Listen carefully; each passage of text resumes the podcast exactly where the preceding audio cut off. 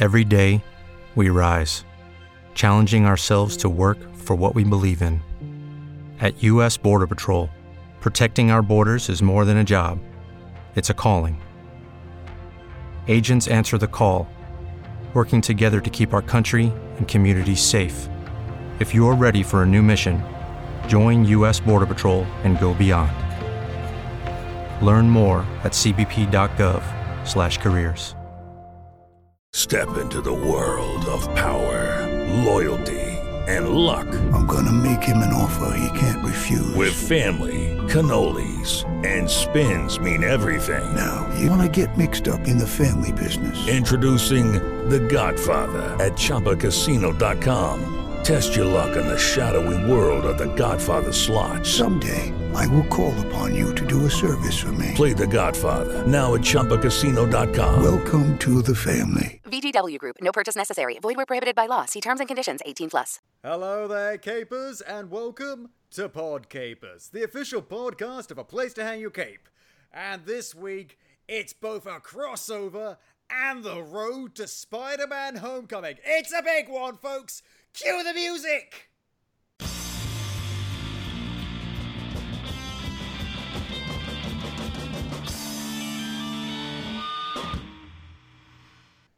Hello there, capers, and as I said, welcome to Pod Capers, the official podcast of a place to hang your cape. My name's Scott James Merridew, and this week, as I said, we're doing The Road to Homecoming. We're talking Spider Man, folks. But we are joined, as always, by some very special guests. Joining me is our friend, our lover, our mentor. It's David Malofsky, ladies and gentlemen. Hey Scott, how you doing? I'm doing very well because we have got some other very special guests. Joining me from their own brilliant podcast, the Jock and Nerd Podcast, please give a warm, warm welcome to the Jock and the Nerd, Anthony and Imran. Are you sure you have the notes right? Uh, are we the brilliant podcast you're talking about? Hey, how's it going? Thanks for having us on. You No- you you have made a huge mistake already. You let like- me and Imran on your show. We will drive away viewers. This is a big mistake. The capers see if don't we have to know that. Oh, they they know they will know. I mean, you got Imran and me. I mean, you got the the jock over there, Imran, and then you got the nerd me. It's gonna be not- fucking terrible, dude. This is gonna be the worst show you've ever done. That's Especially backwards. if we think that Imran is a jock. yes, you are highly mistaken already. Well, look, we just did our crossover on our episode. Had a lot of fun. Yeah. We're super excited uh, to be on Podcapers. Oh, Imran, very- make sure that you're not on your own. You're not on your show, so don't start hosting. I'm all right? still Yeah, in yeah, jock yeah. and nerd mode. Is the problem? I gotta calm down. Let me take some Quaaludes and a fucking Xanax. I'll be fine. Oh, But we do want to encourage everyone. Yeah, we should go check out our the first half of our crossover over on uh, Jock and Nerd 172. I want to say. Yes, 172 is correct. Yeah, we've been talking about a lot of stuff over there. Highly recommend that you check it out. And check out that stuff in general. If you don't already know these guys, then frankly, I don't I don't want to waste any more time with you. You are a Philistine, you are. So let's go on, guys, for any of the poor, wretched souls that aren't familiar with the Jock and Nerd podcast, can you just tell us a bit about yourselves? What do you guys do? Anthony, do some work for once. All right, I'll do some work. So, Jock and Nerd podcast name says it all. You have a jock and a nerd, except we don't talk that much jock stuff. We mostly talk nerd shit because Imran just does not like sports and is a terrible human being. Um, mostly it's news, but then we do some interviews. We'll do some movie reviews, and we'll just banter about random ass shit. And I'll make fun of Imran, and Imran will laugh and start talking over me. It's great. And we have a puppet named Rug Boy, which makes no sense on an audio podcast, but Yeah. it's a thing. It's something I don't like to really talk about because it Hey, makes no hey, goddamn hey, sense. He's a felty. Get it right. Yeah. Sorry, he's a, fe- a felty Oh, American. I did. It's so stupid. That's the best part. I like to push Anthony's buttons saying e- uh, esports are going to take over uh, Yeah. regular sports in you the got future. you got a you got an you make this guy makes asinine comments all the time. It's great. Well, then he's in the But- right place. Absolutely. I'm overcaffeinated and undereducated, which is how you need to be. But we also have a lot of fun guests coming on. Uh, You you'll get turned on to different podcasts and uh, lots of other stuff. Jockandnerd.com. Uh, check it out. Let us know what you think. Yeah, in fact, as you put it once a long time ago, you popped my podcast cherry. Oh snap! Yes, we Mine as did. Well, Yeah, and that's when this whole stuff got, the whole mess got started, capers. So if you're wondering who's this idiot and why is he here, there's got blame these guys. It's I like their to think of myself as a as a cherry popper for sure, We've been popping podcast Jerry since 2015. Everybody. and those two. and we've had a lot of fun doing it. But Well, I think hope we were gentle with you when we popped your cherry. That's all. I got used to it. You know, like I couldn't, I couldn't sit down for a few days, but you know, I got used to it. You know, I just told myself I deserve this. I deserve this over and over. but we're gonna I love Merridew. we're gonna get started right now, guys. The road to Spider-Man Homecoming, because Spider-Man, I mean, it's been a rough road in terms of the Spider-Man film rights and where he has been and what he has done. He's been violated a few times, let me tell you. David, how far does this thing back go? so so uh, what I was saying before the show is so I was on the deleted scene podcast uh, a few days ago, and we were going over um, the the previous Spider-Man films was the theme, and so I did a deep dive. I sort of got lost in a Wikipedia rabbit hole and did a whole bunch of research on uh, how far back the Spider-Man movie actually goes. Um, so one of my favorite podcasts is uh, Do Go On, and I know I've already named dropped two other podcasts, but you guys w- listen to the Jock and Nerd, then these. Yeah, ours Um, first for sure. Yes, yeah. definitely. so on Do Go On, when they basically what they do is they do a report every week, and the presenter always starts with a question. So I thought that in honor of that, that I would start us off with a question to get us in the mood for Spider-Man. So my question to you guys is: Do you remember where you were on May third, two thousand two?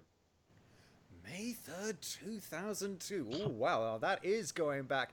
Well, um, if the rest of my life is anything to go by, I was probably getting beaten up. oh, poor Scotty.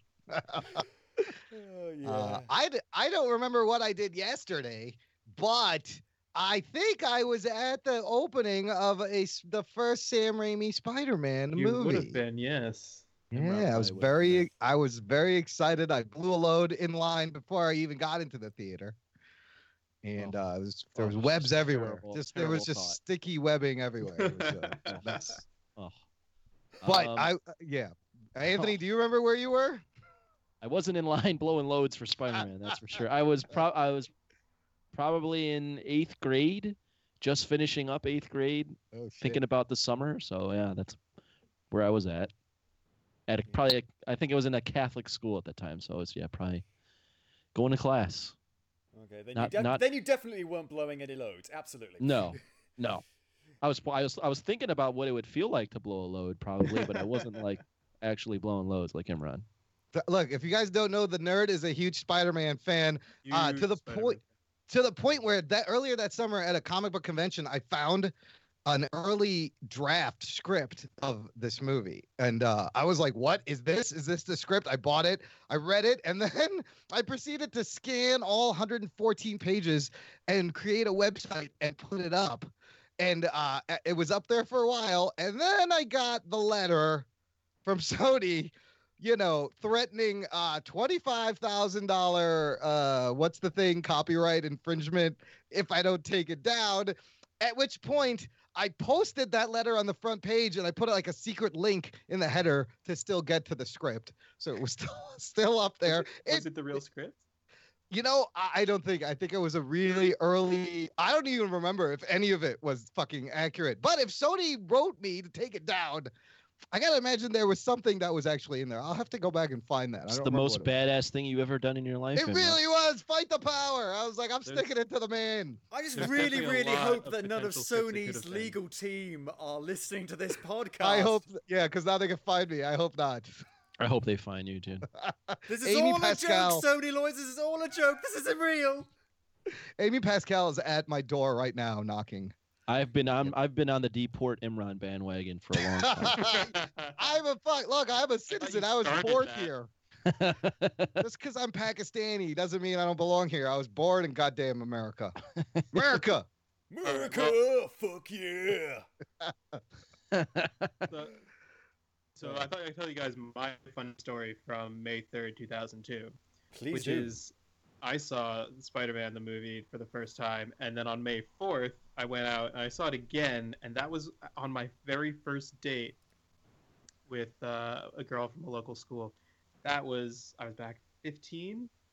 Whoa. That was my first date was seeing Spider-Man in theaters for the second time, and I think that really tells you all you need to know about my life.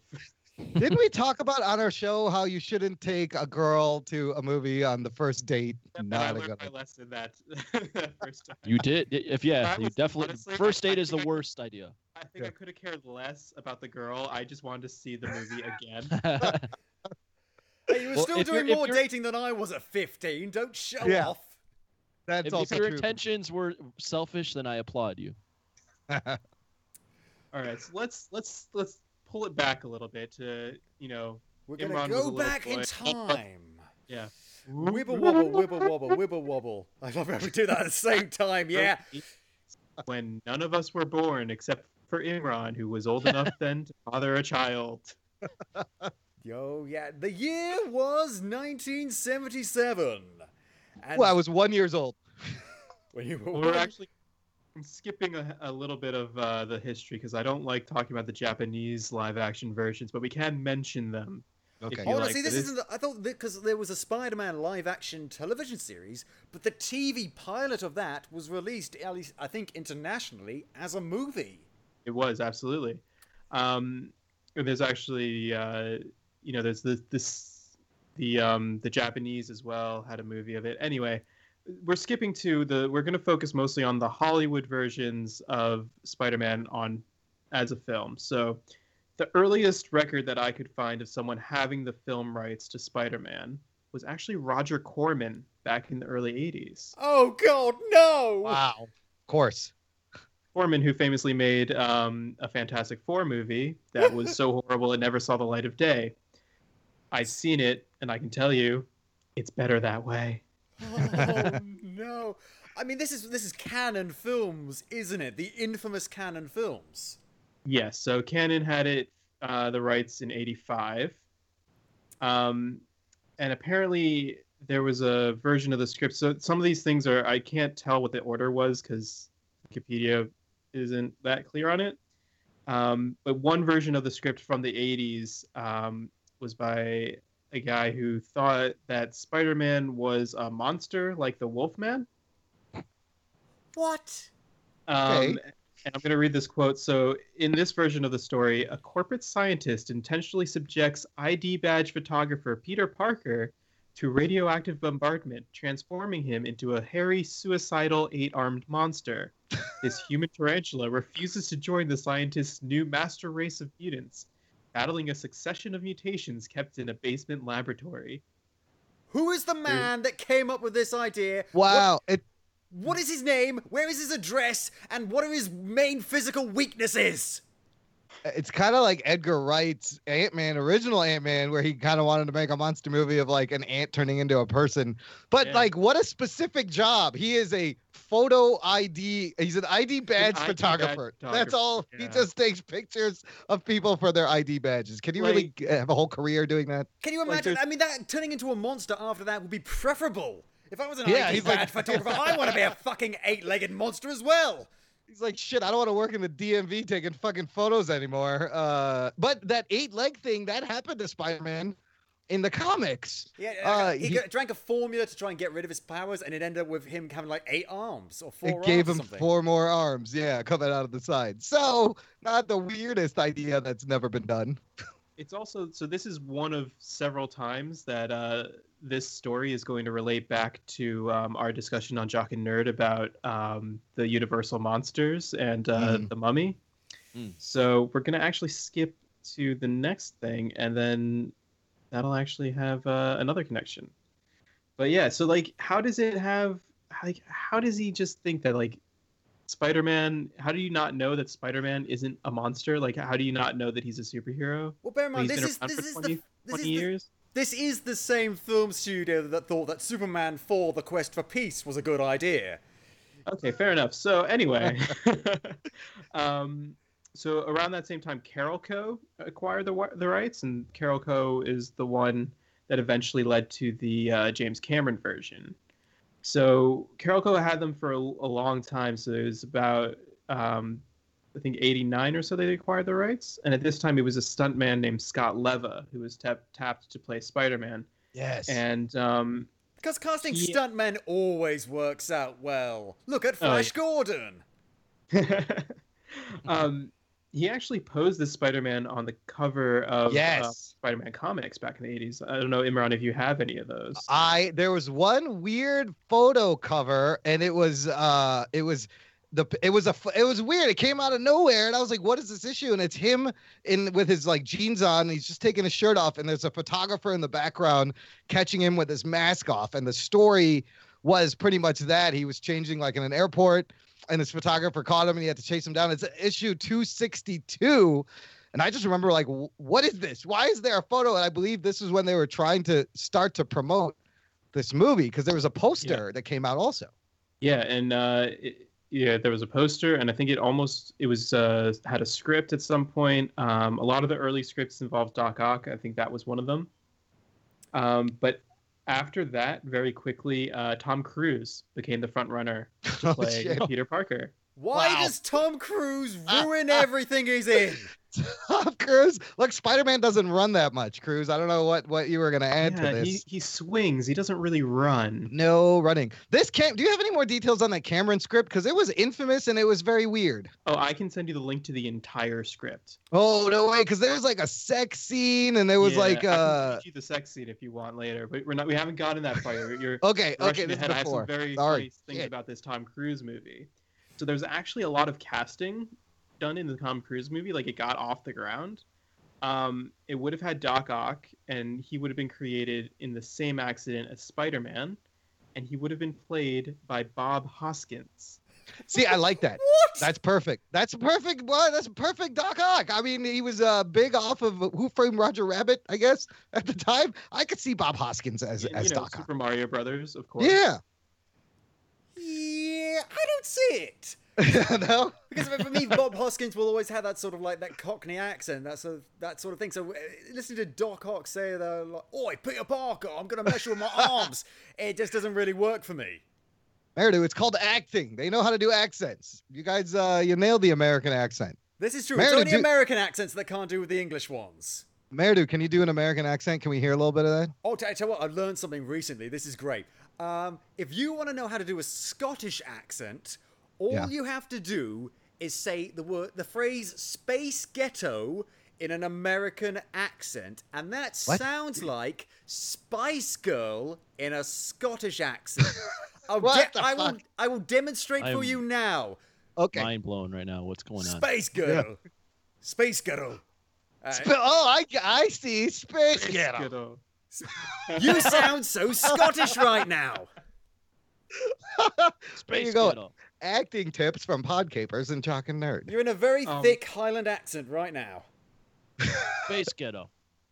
Yeah, that's a great Scottish accent, Anthony. I didn't know you could do accents. That's very good. Space Ghetto. If you ever go to Scotland and someone asks you what your favorite band is, just say that. And all, all I can hear is Spice Girls when you say Space, Space Kettle. Space Kettle. Spice that's Girl. great. yeah, Spice Girl. Ah, that's the Spice Girl now. It's it's going slightly wrong now. Reel it in, Imran. Reel it in. That's pretty good. That's pretty good. Oh God, Bob, I just can't say. I mean, yeah, he's a good actor. He was a good actor. Oh uh, yeah. But uh, I don't know. I don't know. Maybe he ended up doing in the mid around this time instead. Yeah. God. So the best part about this, and my favorite piece of casting from this, is that um, for J. Jonah Jameson, it was potentially going to be Stan Lee himself. Because he's always character. wanted to play Jonah Jonah Jameson. Yep. And, and think, through, yeah. uh, up until the point that J.K. Simmons was cast, he was still lobbying for it. Wow. Oh, I'm glad. I don't know about that. No, he's only good at cameos. Oh, you say that. You say that. I've heard him act a little bit because there, there, was this um, Spider-Man TV series, uh, CGI animated series done by MTV. Yeah. The fight, yeah, like, yeah. This, the penultimate episode of that, he appears. It's a brief scene. He's only got this one bit, but he's giving Peter Parker this little speech, and it's a very sinister speech. He's sort of being this bad guy. He's convincing him to kill this person. I won't go into too many spoilers. Oh wow! I tell you what, though I'm used to Stan Lee being really charming and cheerful and sort of joyful. He gets rather sinister. It's rather oh. effective. So would he have been good at J. Jonah Jameson? I don't know. But I would have been willing to give him the benefit of the doubt. I prefer J.K. Simmons, hands off, because Yes. he's brilliant. Yeah. But Yes. you know what? I think, you know, maybe. What could In have an alternate universe. Yeah. I I always think of him as acting in Mallrats being his best on-screen performance. Oh, yeah. yeah. He just Uh, plays playing a version of himself, of course, Yeah, but playing, yeah. you know, I feel like he's playing like the jock version of himself. Anthony, what do, what do you Some would think? say a Is it that, like- jock. Yeah. What? like that Stan Lee is playing like a jock version of himself in Mallrats. Like he's the one who get he's like talking about how he gets all the girls and stuff. I haven't seen Mallrats, so You haven't seen there you Mallrats? go. Very good. Oh. Very- Oh my god. Yeah. I will I will send You you my I- DVD. There you go. I'll send It's a good mine, Kevin Smith is an. American That's- version of it. so you can Yeah. Oh, Might yeah. actually play. yeah. That's why when everyone talks about Kevin Smith, I'm like, yeah, I don't have this any any sort of affinity for this guy. I think I think he's a fat nerd, and I don't like that he represents nerdom anymore. Fair enough. So there you go. Okay, but Stan Lee was good, and I liked him in that. I thought it was good. But so yeah, so yeah. And so uh, Camera Pictures. So what went on after that? What happened, David? So after that, that's when James Cameron came on board and he did his famous scriptment. Oh, that. is- oh, I it's not a love that script. word. It's a treatment, so it's like I think it's like s- here, like I have a link to it, so I'm gonna click on it. It's a minty Um, script. It's the fresh and minty. I- so it's a mix between a script and a treatment. So there's long portions where it's scene. It's there's some scenes in it, and then there's some that are just like, um, just like descriptions, Ah. but no actual like dialogue and stuff. So a half-finished script, basically. Yeah. Yeah. Half-ass script. Yeah, Yeah. basically. And it's pretty terrible. Yeah. Um, there's a very famous excerpt um, that is a sex scene on top of the Brooklyn Bridge. If you want to hear me do a dramatic reading of it, you can go listen to the Deleted Scene podcast. I did it so brilliantly then, I don't think I could top my performance again. Who is it with? Who it's with Mary Jane, Okay, with Mary Jane. Okay. and it's like uh, it basically is Spider-Man like dancing around, talking about spider mating habits, and like Oh my god. Um, he, Oh, like, wow. Basically, like he, he like webs up Mary Jane, and it's like the female, like the male webs the female, and um, but it's a symbol because he knows that she can get out. It's like very rapey though. It's oh my God! really spider weird. rape. Oh, it's really spider weird. rape. It ends with her being like they like they make love atop the world. She doesn't look.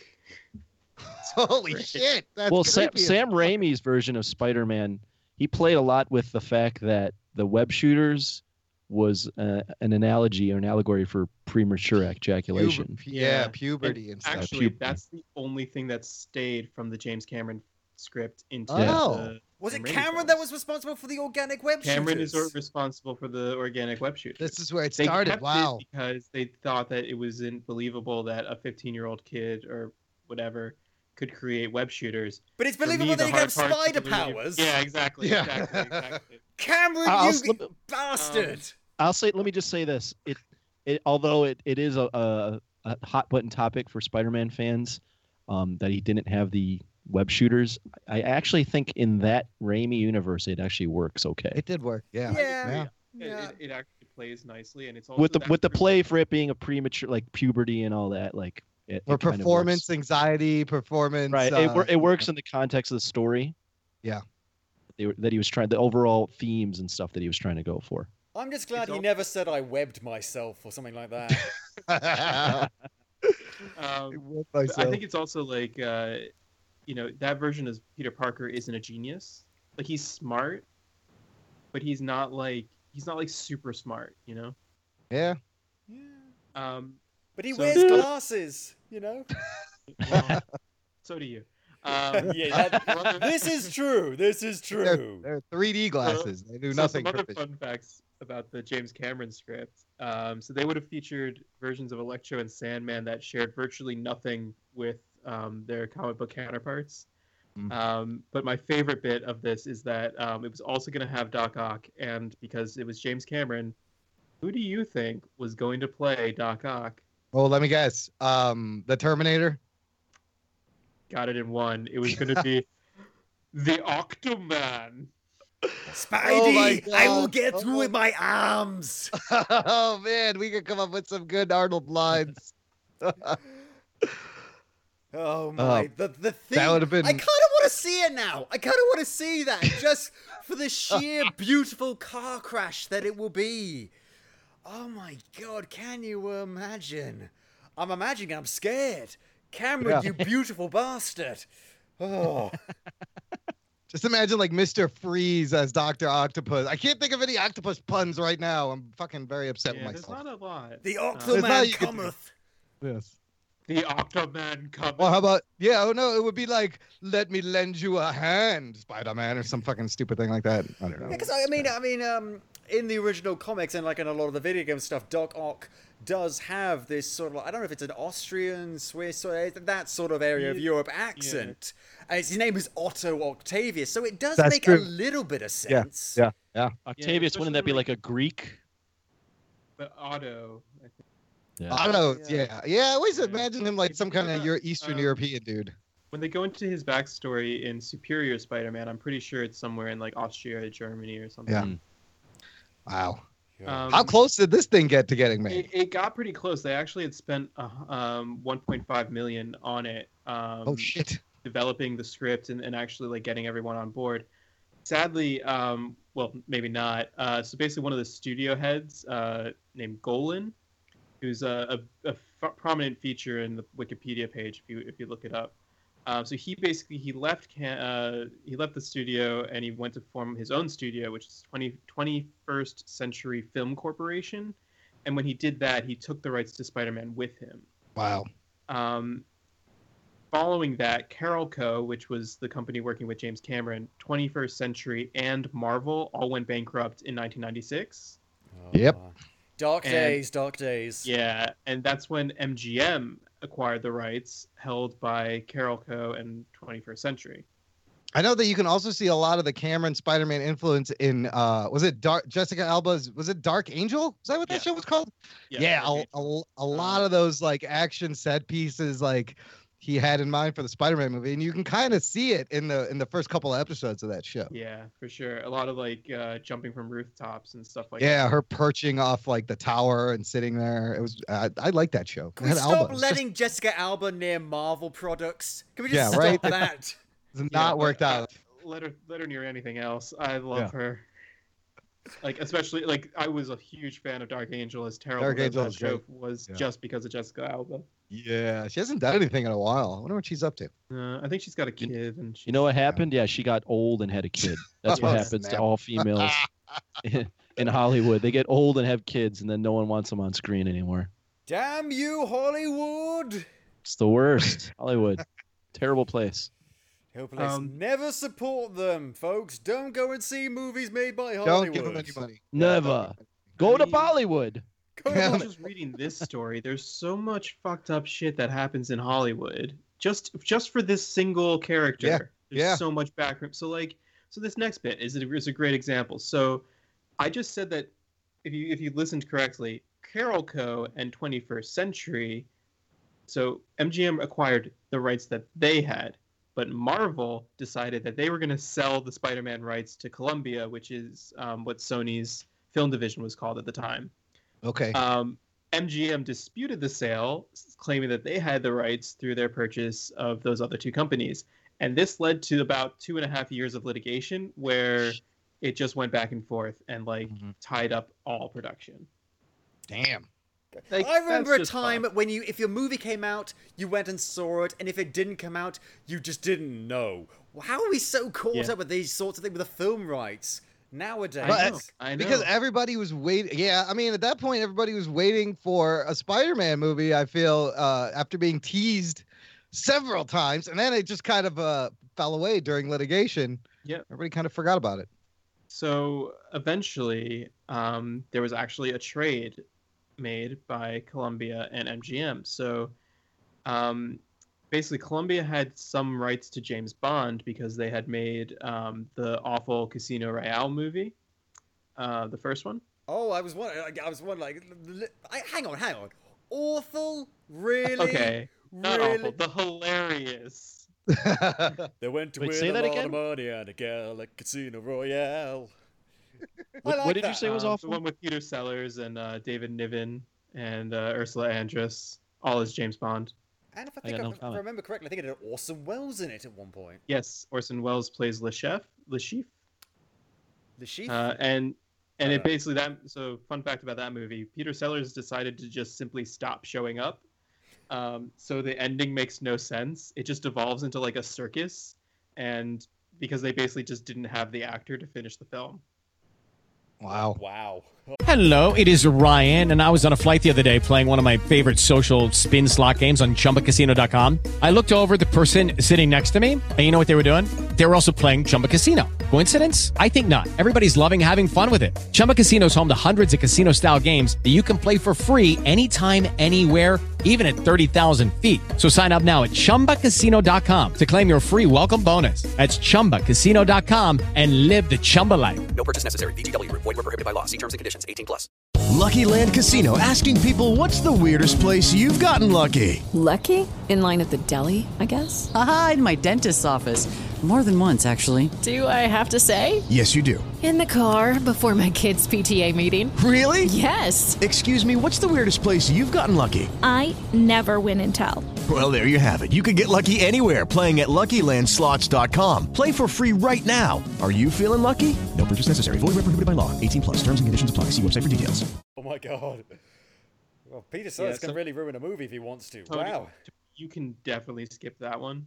That was a '67 one, right? That like yeah, wasn't. Yeah, it was. It was like a spoof of James Bond. Or uh, yeah, it's very strange. When, when I when I binge watch James Bond, I will skip this one. Yeah, I'll put it on the list. to skip. My favorite line from it. It's the only line I like. Is um, uh, Woody Allen is in it as Jimmy Bond, James Bond's nephew. He's uh, being taken like by a firing squad to be like executed, and he's just going my, my doctor says I should have any bullets in my body at any time. it's a good Woody Allen line. But what a weird movie. Yeah, so basically Columbia trades James Bond for Spider-Man. Um, so MGM gets the full rights back to James Bond. Columbia gets the full rights to Spider-Man, and that's in 1999, and things finally, finally get moving. Yeah. Oh yeah, then we get that teaser, that teaser with all the webbing in the no, middle of the. No, no, no, no, no, no! You're jumping way too far ahead. Oh, am I? Oh dear. You're getting excited, first, Scott. First, this, we get... I, Imran does the same thing. He just just gets real excited I'm, about. I'm things. glad it wasn't me this time. Yeah, I get, excited. I'm, I'm sorry. So there were several directors considered oh, yes. for the film. Um, one of which was David Fincher, um, oh. Um, wanted to base the film on the. That would have been weird as fuck. Yeah. Yeah. Yeah. He didn't want to do an origin film. He just wanted to straight up do the night Gwen Stacy died. Huh. Oh. Wow. Wow. Could you imagine them shooting that and like all the color hues he uses? So a lot of browns and like dark uh, light blues and just like this very dreary atmosphere. Yeah, he, would, he was like fresh off of Fight Club as well at that point. Like, oh yeah, a lot of greens and yellows. Yeah, yeah. greens and oranges. I think it would have been a cool, like gritty, fucking dark Spider-Man. I love Fincher's work for the most part, but well, you you, you would you would ejaculate with anything that would came out so, Spider-Man at that point. That's true. So that's here true. are some of the other directors that were chosen, and it is a crazy list. So. You had um, Roland Emmerich, Okay. Of uh, Independence Day fame. Oh yeah. Time. Wow. Nah, no, uh, Tony no. Scott. Oh yeah. Oh, Tony Scott would have been a cool pick. I would have liked him. Yeah. That would have been really fun. Um, Chris Columbus decided to make Harry Potter instead. Instead. Hmm. Thank goodness, because I don't think I could have. I mean, Bear if he made two boring movies about Harry Potter. He makes a boring Spider-Man movie. Thank goodness he got past. Mm. Um, also, uh, Ang Lee was considered. uh, shit, this is is this before the Hulk?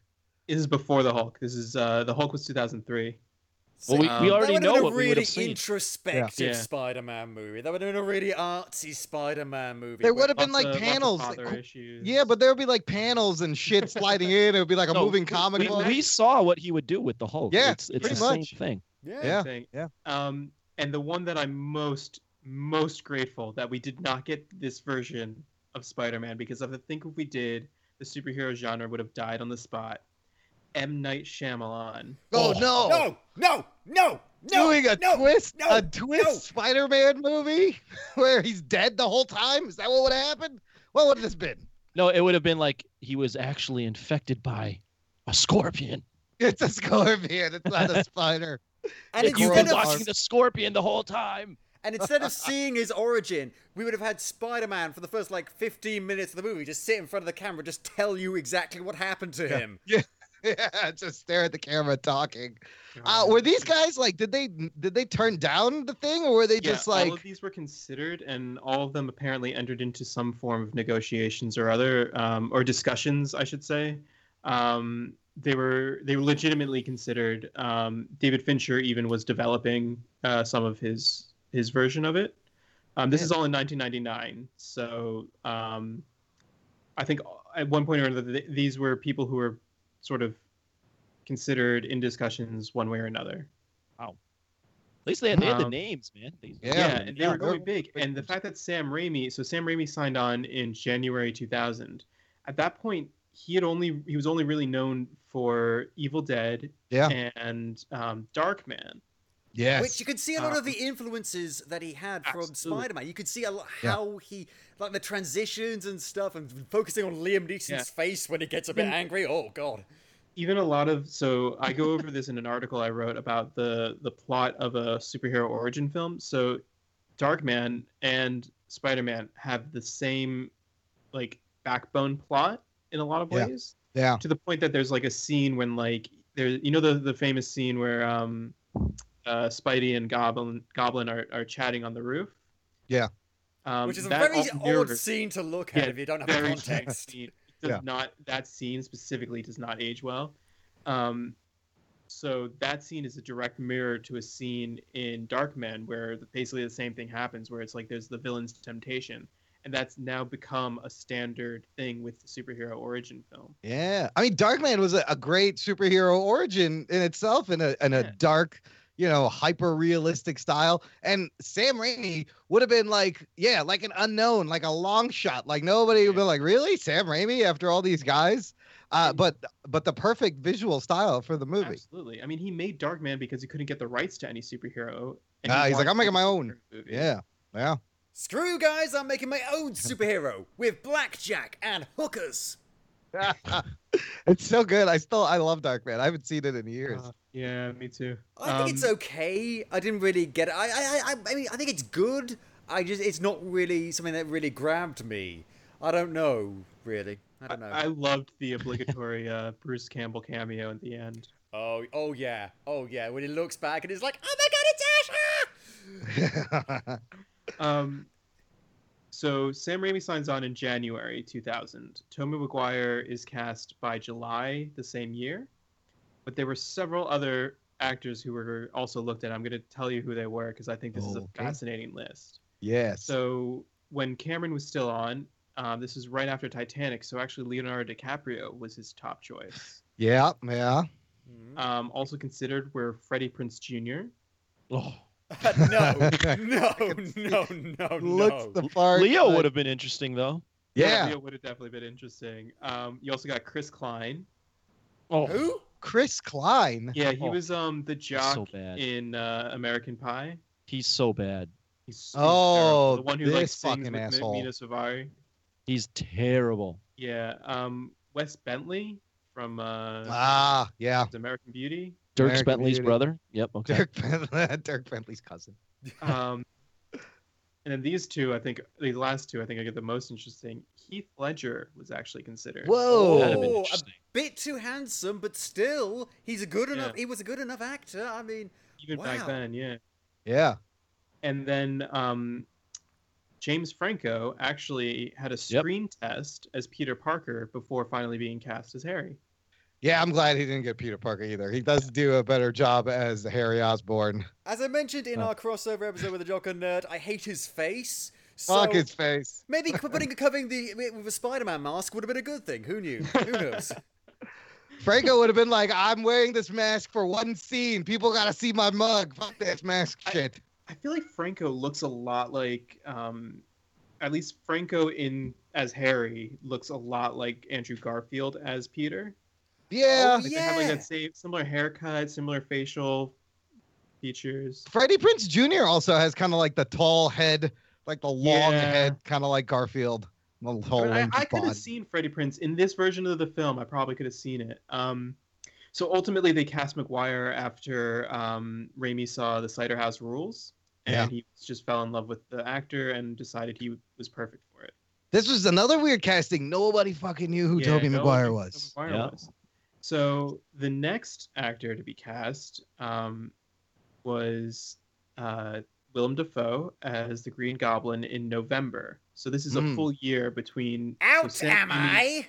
Signs on in January. It's Tobey. Maguire cast in July. Willem Dafoe in, in November. Um, so other actors who were considered included. Um, so these actors actually turned down the role. Nick Cage, Good. John Malkovich, and John Travolta. Oh, Travolta. Uh, for this is for Norman Osborn. Yeah, for Norman Hmm. Osborn. Hey, think Spidey, Nick come on, Cage man. Come on, probably could've Spidey. pulled We it can off. fight, you know? I, I don't know if that's a, I don't think that's a great Travolta impression, but I don't know. No, it's not. It's not. Oh, sorry. Where? What? Where? Where's Spider Man? Over here? Where? What? That's it. That's what it would. be. There's my. There's my Travolta. I'm just, I'm just imagining was Nick huge. Would've Cage as like, the Goblin. My God. Oh wow! Um, thank, thank, thank goodness for Willem Dafoe. I love that man. Oh yeah. Except you take great. you got you got Dafoe, whose face looks like a goblin, and then you put a fucking Power Rangers helmet on an awesome scary face. Like you said, that scene where they're just like he's standing there talking to him in his full suit. It just it, it does it looks ridiculous. Well, Well, I mean, if you think about the time, though, Yeah. and, and, and you can't. Def- the, the costume isn't great, Well, and actually- and it, and it doesn't age well. But how would you have done that? That's the thing. I don't know how else you would have done that because in the comic book, this is like um, you know, you put out in a in the in comics, you put out a mask and it, all of a sudden it just moves with your expressions. Like it, you don't have to explain it. It's got the smile. But a fucking rubber mask like that and a purple and green costume would have looked ridiculous. So they did the best they could You s- uh, for the time. You say that they actually tried it with the rubber mask. They I seen Yes, they videos did. of them Oh shit! with like uh, Yeah, I think it was a partial really animatronic. It looks very creepy. Actually kind of cool. Obviously, it didn't work out. Maybe it was too expensive. Maybe it was too impractical. I don't know. Yeah. So obviously they went through the obviously they're much cheaper, much more easy to work with. But uh, they they did try to make it look a lot like the comics. So fair play for them for at least trying that. The animatronics might have worked, kind of like a Teenage Mutant Ninja Turtles uh, version in their original movies. Basically, yeah. It Yeah. was very similar to that. So who knows? Who knows? So who is So- who is next to be cast? So everyone else basically was cast after that. Um, there's not much about how everyone else was cast. However, Kirsten Dunst, obviously, uh, as Mary Jane, she was cast only a month before shooting started. Oh shit! Um, and they went through a long list of candidates before they landed on her. So some of the other actresses considered were Alicia Witt, who I don't. Uh, She's a redhead. yeah. Um, I think she was a bit old though for the role, if I'm remembering right. Um, also considered Kate Hudson. Ugh, I Uh, hate Kate Hudson. Yeah, Tara Reid, which would have been a Oh, very oh, different God. character. no, no. Um, with giant areolas. That's what that would have been. Yikes. Uh, Eliza Dushku, who had just finished her stint Hmm. on Buffy. Oh, I, I would- fucking I love have- Eliza. I would have loved to see that. That would have been cool. That would have been cool. Yeah, Yeah. been cool. Um, I don't know how she'd look at it as a redhead though. Can you redhead. imagine an alternate universe where it was like Freddie Prinze Jr., Tara Reid, and Nicolas Cage leading the way? Oh my god, That I want to been see that movie now. Um, and uh, Elisha Cu- Cuthbert was the last one. From oh, 24. Elisha Cuthbert from uh, yeah, Yeah. 24. I like her too. She's good. I've never heard of her. So, Look her up. You'll start fapping. fapping real Oh quick. yeah, oh, yeah. fucking smoking. um, so Scott, now we get to the famous trailer you're talking about, the with um the bank. The World Trade method. Center, Yes. and this was yeah in someone else 2000. Explain what this is. I I remember when this came out, dude. This was like amazing because it's it was basically you see this bank robbery and uh they got masks on and they get out and they they get into a helicopter and they're flying away and they think they've gotten away with it, and then all of a sudden the copter in midair just like freezes. And they're like, what the fuck? And it pulls back. And then it pulls back the camera. And you see the copter is stuck in a web that is spanned between the World Trade Center. And then you see the first quick glimpse of Spider Man like turn his head. He shoots a web. And that fucking, that was amazing. But the World Trade Center bit was amazing. And this was in 2000. Summer 2001. This is like oh, this is the summer. like summer 2001. Holy so, shit! This was the, the trailer actually was released. I remember yes. actually seeing it in cinemas. Yep. Um, and then, of course, after 9/11, it was very much in poor taste, and they immediately like destroyed every copy of it. So like, didn't very... they Photoshop the World Trade Center out of like the reflection in his eyepiece? No, yep. So yep. actually, oh, was it there? Okay. Is so they did it for all the promotional marketing materials. So they took it out of all the posters and things um, and they l- took it out of every shot in the movie. Yeah, they removed it from the. With lucky landslots, you can get lucky just about anywhere. Dearly beloved, we are gathered here today to. Has anyone seen the bride and groom? Sorry, sorry, we're here. We were getting lucky in the limo and we lost track of time. No, Lucky Land Casino with cash prizes that add up quicker than a guest registry. In that case, I pronounce you lucky. Play for free at LuckyLandSlots.com. Daily bonuses are waiting. No purchase necessary. Void were prohibited by law. 18 plus. Terms and conditions apply. See website for details. Okay, round two. Name something that's not boring. A laundry. Ooh, a book club. Computer solitaire. Huh? Ah, oh, sorry. We were looking for Chumba Casino. That's right. ChumbaCasino.com has over 100 casino style games. Join today and play for free for your chance to redeem some serious prizes. ChumbaCasino.com. No purchase necessary. Full prohibited by law. 18 plus terms and conditions apply. See website for details.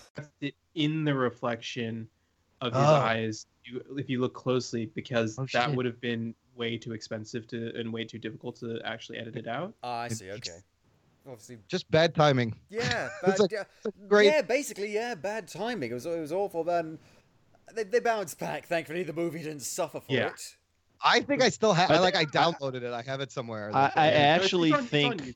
I actually think there's a, a review that I watched from Movie Bob, who's on YouTube, and he always like places these movies in time and context because these yeah. movies don't occur in a vacuum. There's always yeah. historical significance and all that. And I actually think that the 9/11 tragedy even enhanced this film even more. It Absolutely. was like the film that American psyche needed at the moment. They also added in a few shots of him like swinging from American flags because right. of the the um, 9/11. Well, that was and the very end, the end yeah, shot, like the right? very end shot. Yeah. I think like that wouldn't have been in it otherwise. I think that was a very powerful image at the time. Yeah. Exactly what you were saying, Tony. I think there's a even, hopeful. I think what's even better than that though was the scene where like the Green Goblin's on the bridge and he's about to like kill Spider-Man, and then uh, a bunch of like New Yorkers on the bridge start yeah. throwing crap at him, and they're yeah. like, "You just mess with Spider, you mess with New York," and uh, even out of context, it's a pretty damn good scene, but in context, it, yes, it's it's pretty goddamn hopeful. Take that, fucking DC.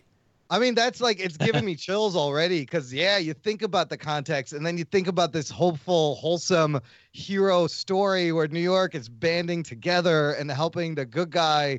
Uh, wow, like it was, it was, well, it was so heavy. Th- that you throw that scene and in Spider-Man Two when he's on the train and they're all looking at him with yes. the mask off and they're like, yeah. "We'll keep your secret" or whatever. Yeah. He's just a kid.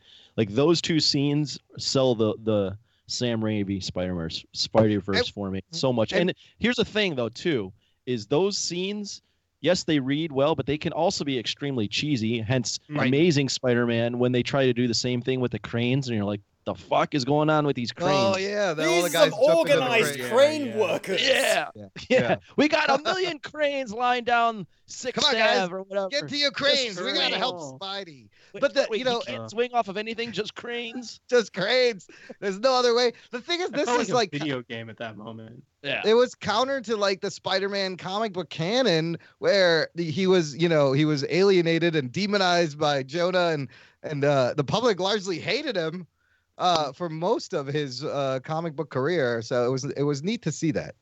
Yeah, I, Yeah. I, I, I really liked. It. I like that movie just in general. I mean, I mean, the, my reaction, my here's an impression of the Raimi films for me. Oh, oh, oh. That's the three films. oh, oh, the three films. Yeah.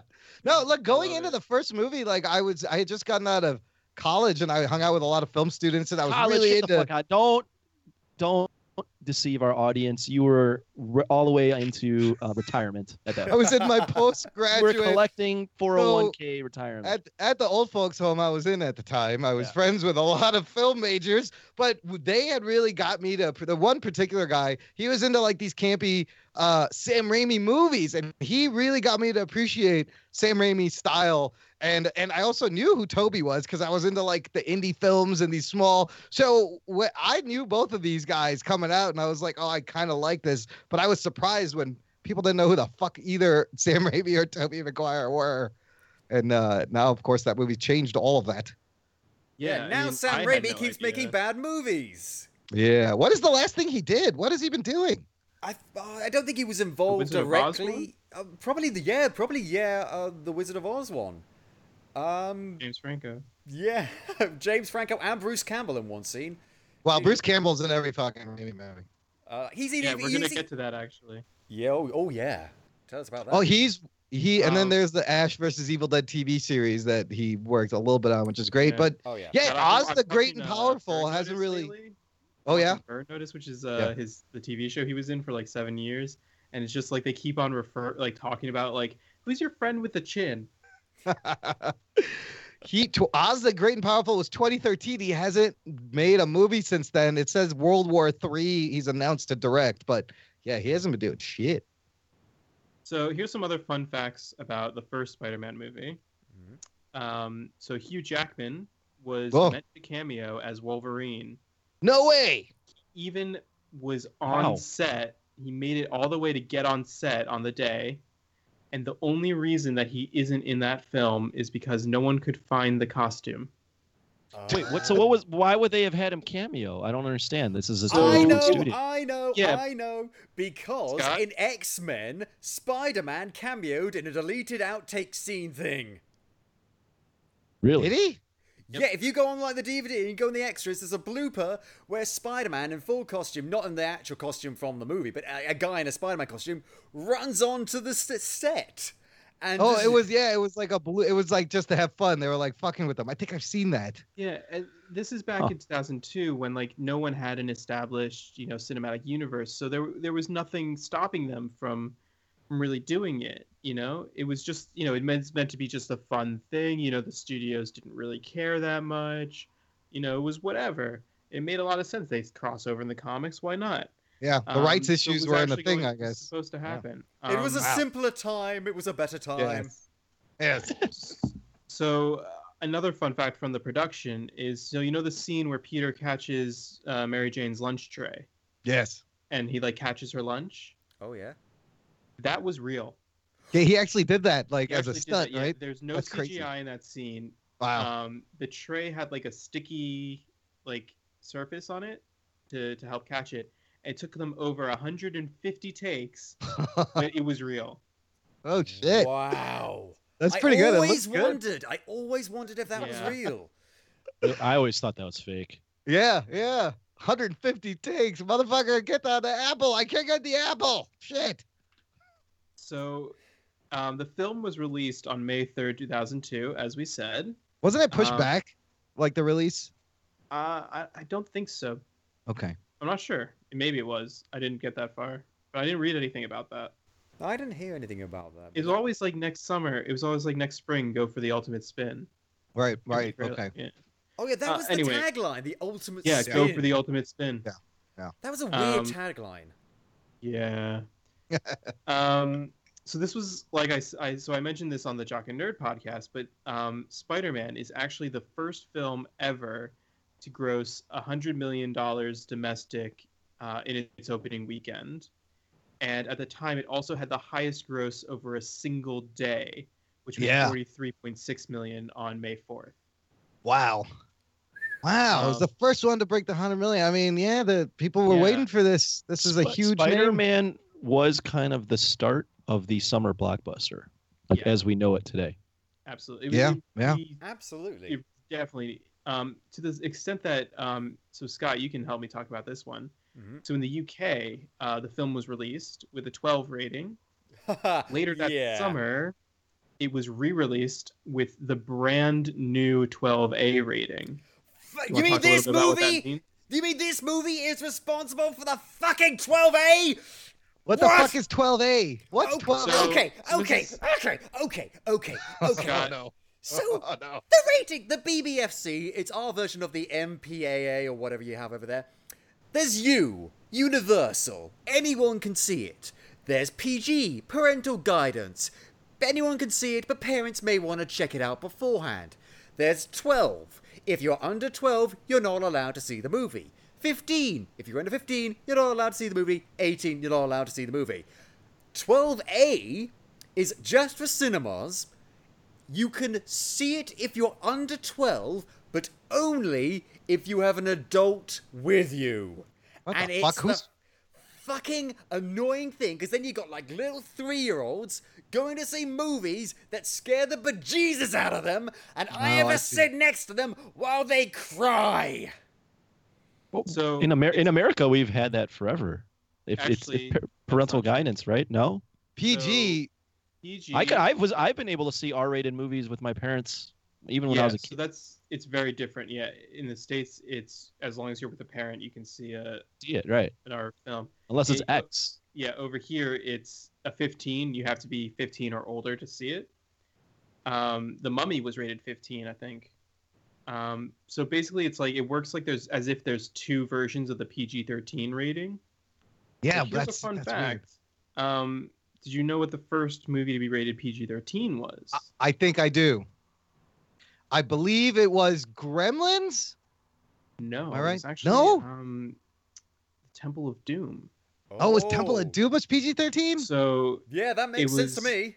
Yeah, so it was uh, up until that point there was GPG, R, and, An X. Yeah. X. Um, and uh, I think NC-17 came NC-17. later. Yeah, that's a later. Oh, I'm Uh, reading. I got another thing here. It says after three months after parents were outraged over the release of Yep. PG-rated Temple of Doom: Red Dawn, drama starring Patrick Swayze became the first film to be released with PG-13 rating. Oh, that in was what it was. It was that Raiders 1984. Law after. It was because of um Kali Ma and the heart pulling Yeah, out the and the heart fucking thing. crazy That- shit. yeah, and that's what gave birth to Kali Ma. But let me ask you this question about your rating. Are they are they checking your age? Like, are they carding fucking people and asking, No, "Is this it- your kid?" Well, I don't know, Scott. Well, I mean, I, I've never been carded, but then when I was younger and not allowed, I'm not really supposed to see these movies. My parents never took me. I wanted to go when I was eight years old. I wanted to go see X Men in theaters because I love the cartoon, but it was Yeah. it was a twelve, and my parents said no, we're not going to take you to see that because it's rated twelve, and so I had to Wow. wait until I was. I think they got it for me a DVD a few years later. In fact, the first time I saw Spider Man was on DVD. It wasn't in the in the in the because I was I was ten when Spider Man came out. Oh, so, Oh wow. So I I, wasn't twice. allowed to Wow, go you- see it. that sucks. Yeah, but I mean, I was fine with it. There was like one scary bit with the Green Goblin where he like jumps up and goes ah. And I think, I think actually my dad watched it with me and he got a bit scared as well. He's like, oh jeez. but I, it's so yeah, I've never been carded. But then whenever I go see a movie, I'm old enough to see it and I clearly look old enough. So I don't know, but I think if someone saw like a little kid going, "Hello, can I have a ticket for Deadpool, please?" They'd probably send him away. Yeah. Yeah, it's just weird. you guys have to have an extra rating. It's the yeah, is the but 15. it actually it makes a lot of sense because like there are, it's also like the difference between 15 and 18. So like, Yeah. there's definitely like some R-rated films that if you're 15, you can totally watch that. You know, yeah.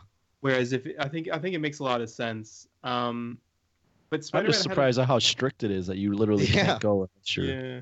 Yeah, That age. literally what- But it's just annoying because then you are in a theater with screaming kids. Because I like, 'cause I'm like, Yep. if you're like ten or eleven and you go and see twelve, you'll be fine. Even nine for some films. But they parents, it's the parents I really blame. Literally bring five, three-year-olds, and just because because maybe they want to go see the movie or they think that the kid will be fine. The kid won't be fine. It's crazy. I once met um, I think it was I think it was a little girl at a friends get together, and she had just been a few days ago to see Suicide Squad. This kid is like Jesus. six. oh shit! Oh man, when when that when uh, Harley Quinn is licking the the bars, Yeah. what's that kid feeling? Something's tingling down there, mommy. I don't know what that means. I, I, I, I've not, I, I doubt, but I mean, it's, it's, it's okay. I, I, I, I think parents and the BBFC need to be a little bit more responsible. And there are some pretty fucked up ratings. Like I, just a few days ago, I received, uh, I got something that I bought myself. I rarely do this. I, bought, I treated myself, and I got the Iron Giant signature Yeah. edition on DVD. The Yeah. Iron, did you know that over here the Iron Giant is on DVD is rated 12? Wow, that should be a fucking G G movie. It should be at very most PG for like some Yeah, sort of I, violence. I think I think PG makes sense, especially for the ending. But otherwise, I Toy mean, Story's PG, PG. Fucking Toy Yeah. Story. I'm just surprised how much Scott Merridew cares for the youth. He's what he about really the is looking out for the youth. Yeah. Won't somebody think about the Yeah, children? they're our future. Ultima, please think of the children. yeah, well, I'm a very responsible person. This is why I hate Disney because they tell bad mes- messages to kids. They do. They do. They- I they agree. do. They fucking So, do. so Spider-Man had a, a couple of legacies, and we all, I think, know the the film one. Now we've talked about the the rating one, but do you know its comic book uh, legacy that it left? Oh. Hmm. So the very first Tell me more. free comic book day coincided with the release of Spider-Man in 2002 to capitalize on its marketing campaign. Nice. The idea, someone had the idea to do free mar- uh, free comic book day, and then they decided to schedule it so that it would coincide with Spider-Man. Since May 3rd, Hello, it is Ryan, and we could all use an extra bright spot in our day, couldn't we? Just to make up for things like sitting in traffic, doing the dishes, counting your steps, you know, all the mundane stuff. That is why I'm such a big fan of Chumba Casino. Chumba Casino has all your favorite social casino style games that you can play for free anytime, anywhere with daily bonuses. That should brighten your day a little. Actually, a lot. So sign up now at chumbacasino.com. That's chumbacasino.com. No purchase necessary. VGW Group. Void were prohibited by law. See terms and conditions. 18 plus. 2002, every free comic book day has coincided with um, a, the release of a comic book superhero film. Yep. The, except for two years in 2005 and 2006. And if you want, I can read you the whole list, and it's pretty crazy. Please, yeah, Oh. let's go through it. But yeah, it's basically why every year there's always um, in the first weekend of May there's always a comic book film and there's always um, free comic book day. So This is the first Saturday in May, free comic book yeah, day. so it's yeah, exactly. So it starts in 2002 with Spider-Man, then in 2003 it's X2 X-Men United, 2004 Spider-Man 2, and then 2005 and 2006 there wasn't anything. Because there was nothing good going on. Yeah. Um, 2007 is Spider-Man. 2008 is Iron Man. Uh, sorry, 2007 is Spider-Man 3. 2008 Iron Man. 2009 X-Men Origins Wolverine. Blah.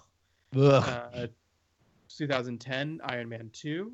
2011 was Thor. 2012 The Avengers. 2013 Iron Man 3. 2014 Amazing Spider-Man 2. 2015 Age of Ultron. 2016 Civil War. And 2017 Guardians of the Galaxy Volume 2. Wow, that man, Spider Man really did kick off the uh the tentpole comic book summer Yeah. movie time. That's awesome. And the next two Avengers films will be coming out on 18 and 19. on- May, yeah, that early May is a, a big spot now. Wow. That's all thanks to Spider-Man. So Spider-Man, like, like Tony was saying, it really did um, kick off like the summer blockbuster, the summer superhero blockbuster, and so it was only inevitable that it would get a sequel. Yep. And you know what? It was pretty good. It Uh, was. but so, still one of the best fucking superhero movies all around Yeah, that you can watch. It's considered Absolutely. one of the best superhero movies of all time. So here's a few fun facts about Spider-Man 2. Um, so in 2003, after filming um, Seabiscuit, uh, Tobey Maguire uh, developed some severe back pain, Mm. And there was a chance that he wasn't going to return to play Spider-Man. Jake Gyllenhaal was lined up to replace him. I remember this. Last minute, yeah, I remember Yes. it too. Up until the last minute, Maguire was Wow. able to come back. there's a scene in the film where um, Parker loses his powers and falls on a car and is like, "My back, my back." Yeah. I've read conflicting uh, from conflicting sources whether or not that was in the script before or after he actually hurt his back. Most of them say it was actually there before, and it's just a coincidence. There are a few that say that the writers put that in as a joke. Ah, because he was like, "I'm back, I'm back," and then he falls, and he's like, "My back." And even like the fall was very, it was a very brutal, violent. Like all the falls were very physical, violent. He bounced off two cars. I was like, "Oh shit!" And then the car alarm goes off. Yes. well, oh yeah. Afterwards, when he touches it, and then the car alarm goes off. Oh, dude, he just So- hobbles away, broken and defeated. So Alfred Molina obviously was cast as Doc Ock. Um, I Brilliant couldn't figure, casting. I couldn't Yeah. find out who uh, who else was considered, but I don't think any, many people were. Um, however, uh, during one of the first days of filming, um, Raimi brought Molina on set, and there's a video of this, which is amazing. The, uh, so Raimi brings uh, Molina on set and tells him that he has the studio has brought someone in to give him some tips on how to act like Doc Ock. Um, he leads him to the, the set where um, he becomes Doc Ock, like that, that. That's the set.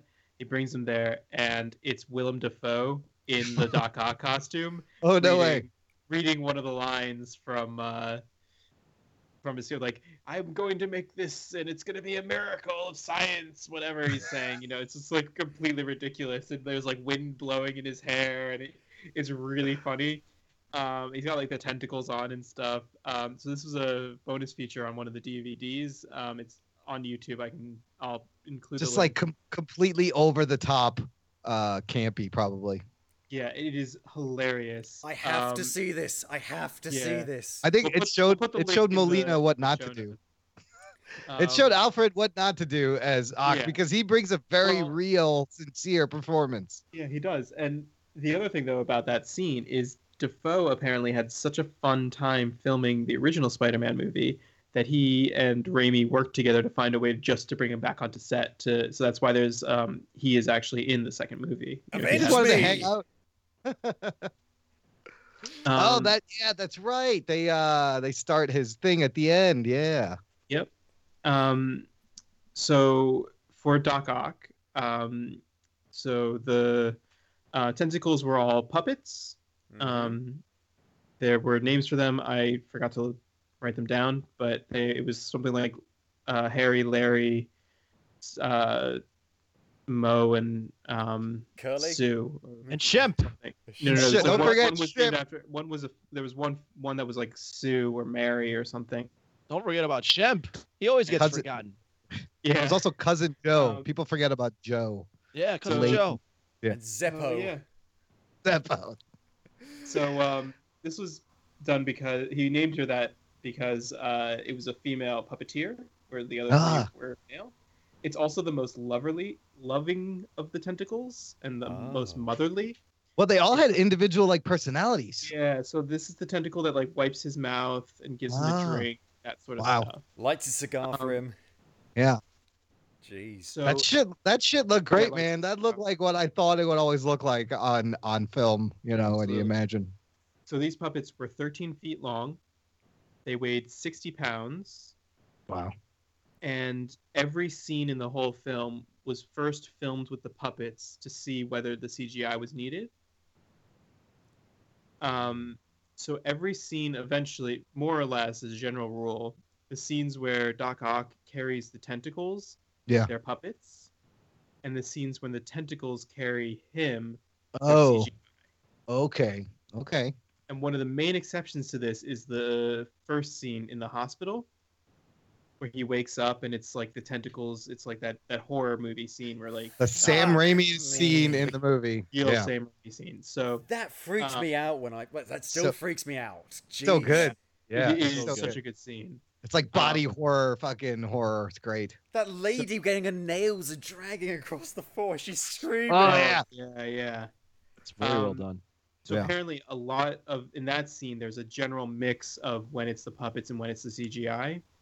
And when they first showed an unfinished version of the scene to the producers, they couldn't tell which was which. Wow. Um, and if you look, a lot of the CGI actually jumps up a bit between the two films, and a lot of it's because they spent so much time developing the tentacles. Yeah, when he's climbing the buildings and shit, it's a little. Yeah, that's. It's a little sketch. Yeah. Um, Rosemary Harris performed most of her uh, stunts. Oh, is Aunt May? As Aunt May for that. Good on that- her. Wow. Oh, and I forgot to mention, um, Willem Dafoe performed ninety percent of his scenes as Goblin. Uh, of his, uh, he didn't think that any of the stuntmen looked right in the costume. The And that- costume covers his entire body I and know, face. you don't even see him. He thought that the audience, like, they didn't move right, and he thought that he was the only one who could move correctly in the suit. Wow. and he was he also really one of the into only ones who, like, kind of like was able to move well in the suit, and not most of the, the stuntmen were very stiff in the suit. I mean, it makes sense if he spent a lot of time in it and he felt comfortable. He's like, "Fuck it, I'll do it. Just put me up there." Yeah. So another fun fact for comic book readers: the opening credits art was done by Alex Ross. Oh, wonderful. And a wonderful way to recap the first movie and get Oh. everyone caught up without any fucking heavy exposition and showing the fucking origin again. I mean, Brilliant just- move. It's a great comics, a great, um, great credit sequence. Yeah. Yeah. Yeah, and they Um, forgot all about that in the third one. well, we're still at the point where there's Yeah. one villain, one focus kind of story. We haven't gotten to the whole fucking splurge of villains in these movies yet, but I feel like the next movie kind of started that for the whole genre also. Yeah, absolutely. Um, so the two more things about this is so Spider-Man 2 took the record for the biggest opening day from Spider-Man with I think Wow. it was 102 million. Um, and so these are so at this point Spider-Man is one of the biggest franchises. Uh, it was in, 102 in one day, right? in one weekend. One weekend, 102. Wow. Wow. uh, and it took the biggest opening day as well.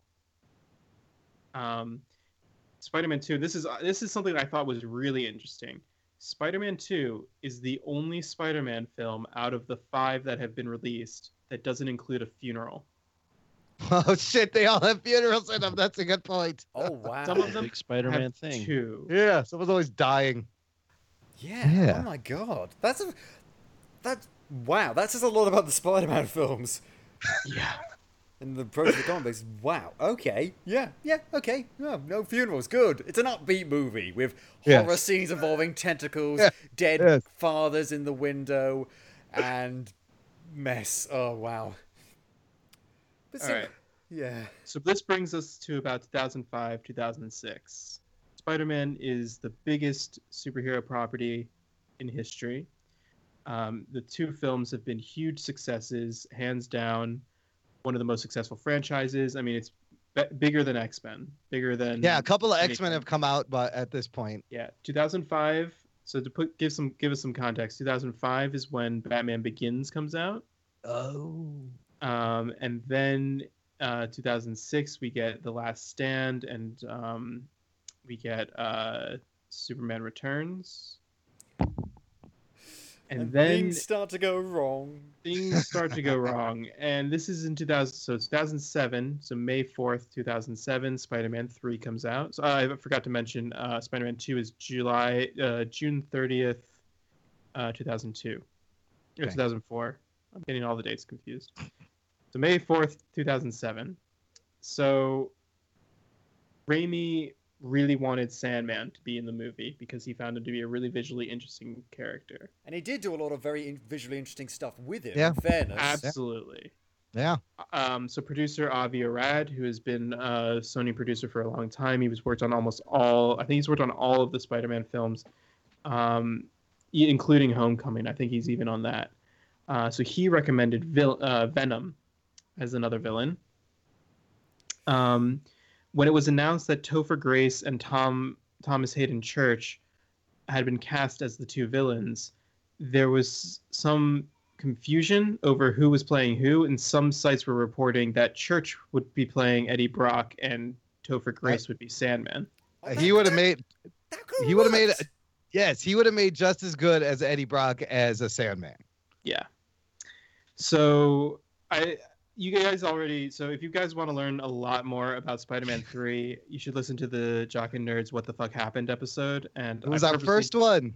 Yeah, Yeah. I didn't write too much about this one because I feel like I didn't want to step on Del Howard's toes. He did such a good job doing that, but um, a couple things that I thought were fun. Uh, at one point, Ben Kingsley was in talks to play the Vulture. Oh, Yes, Oh, that would have been great. Oh, that would have been great. Gandhi as the vulture. Ben Kingsley's amazing. He can do anything. I could see him do that.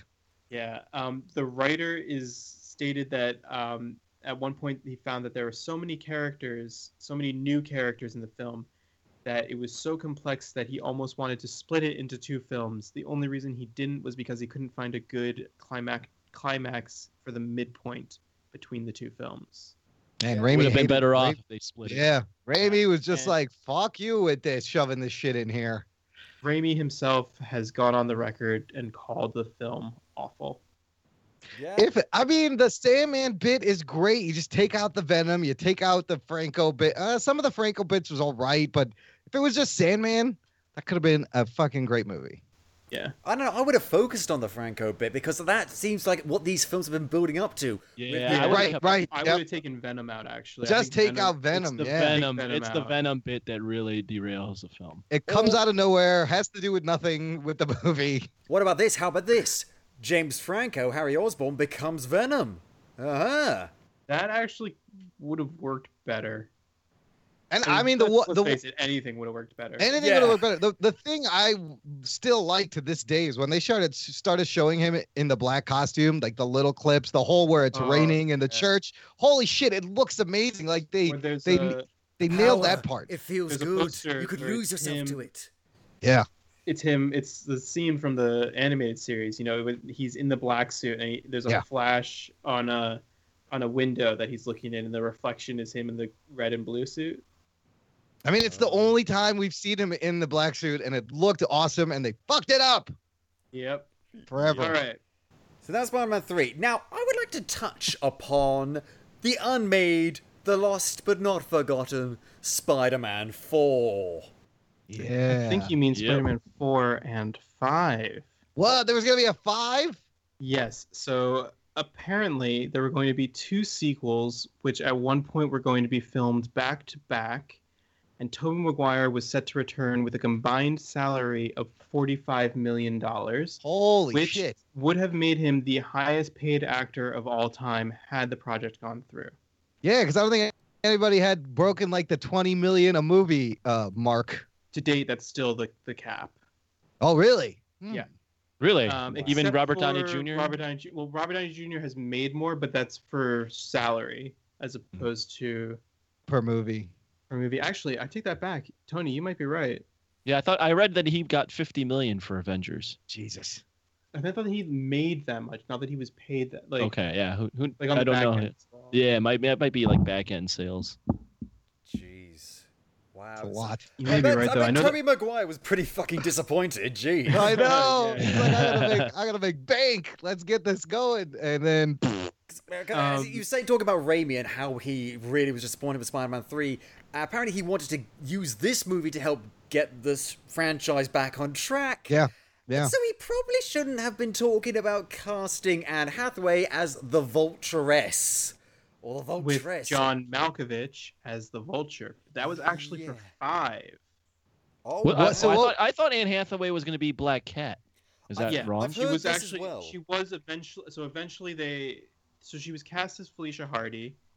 Yeah. Uh, Felicia Hardy was at one point going to be the Vulturess instead of Black Cat. By What the time fuck? script, the final version of the script did have her as Black Cat. By the time she was cast, she was also Black Cat, but it was a very strange script. So for four, there were going to be two villains. The first was going to be the Lizard, with Dylan Baker returning as Curt Connors. Good, I would have liked to see that, Yep, finally. yep. They- They began a lot of the design work for that, which ultimately was used for the Amazing Spider-Man. Uh-huh. My favorite is the other villain that would have appeared in um, Spider-Man 4, which was Bruce Campbell as Mysterio. Oh, that would have been great. Oh, That's perfect yes, casting. please. Perfect casting. It would have been revealed Yeah, that baby. all three of the films, Bruce Campbell had been playing Quentin Beck. Yes. That by the third film, he had become disgruntled and annoyed at Spider-Man. Yeah. figured out that he was Peter Parker and was deliberately messing with him in that scene. That would uh, explain that would've so much. Yes, yes. Just like how Stan Lee is the uh-huh. same person in all the cameos. Yeah. So he that is actually technically canon that he is Quentin Beck in those films.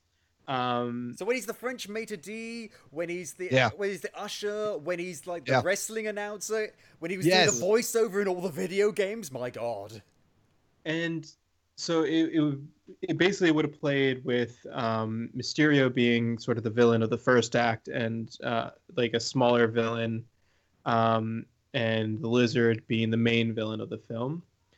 All of this was scrapped by 20 January 2010. So this is three years that this was all in development. Um, so Raimi announced that he couldn't meet the schedule in January, and it was days later that Mark Webb was announced as his replacement. There was um, the decision that the films would focus more on Peter's life as Peter rather than um, Spider-Man, and there Because was that's also what people want to see. yeah, and this was also when it was announced that it would be a reboot and not a sequel. Wow. Wow, I wonder if they did go the Batman route and just kind of recast him and kept the same story canon going. That would have made a difference. Yeah, that would have Yeah, I been think- interesting to see. I, I don't know if it would have because the, especially the first two films, it, it's those are Sam Raimi films. They're Sam Raimi so films through and through. Yeah, Yeah. yeah. I don't think Um, it could have worked. But in fairness, you know, the Burton films are Burton films through and through, and then you know they recast and kept it going. Yeah, but, But I think they also saw that that didn't work too well, and they were like, "Let's not do that. Let's just fucking start it over again." So Well, also, if you think financially, I mean, if Tobey's going to get 45 mil, Yeah, yeah. you're like, you know what? Let's just recast. If if Yeah, Raimi's let's just- out, let's let's just- just, yeah. recast this and save some money. It, it makes so much sense. And it's also like, let's still remember that even Spider Man 3 did make a lot of money at the box office. And so at this point, Spider Man is still one of the most profitable franchises. Yeah. So rebooting didn't really seem like that that of an idea. And it's also that Sony's in the same boat as um, Fox, where they have to make a Spider Man film every five years or else they lose the rights. Because that's a good reason to make a movie. it's always the Keep best the reason. rights. I've I've ranted about this on our show plenty of Yeah. times. That this is like the worst way way to make films is because you just have to keep rights. Because you have to. So It's an obligation, not a creative Hence, spark. every Fantastic Four movie that's ever come out. yeah, including the. Richard, the Roger Corman one. Yeah, that movie was never even meant to be released. Like, and the actors didn't They even just know made that. it so that they could keep the rights. Yeah. Brilliant filmmaking. Anyway, um, so originally the the producers wanted um, a younger actor to play Peter, so they could play spend more time in the high school setting.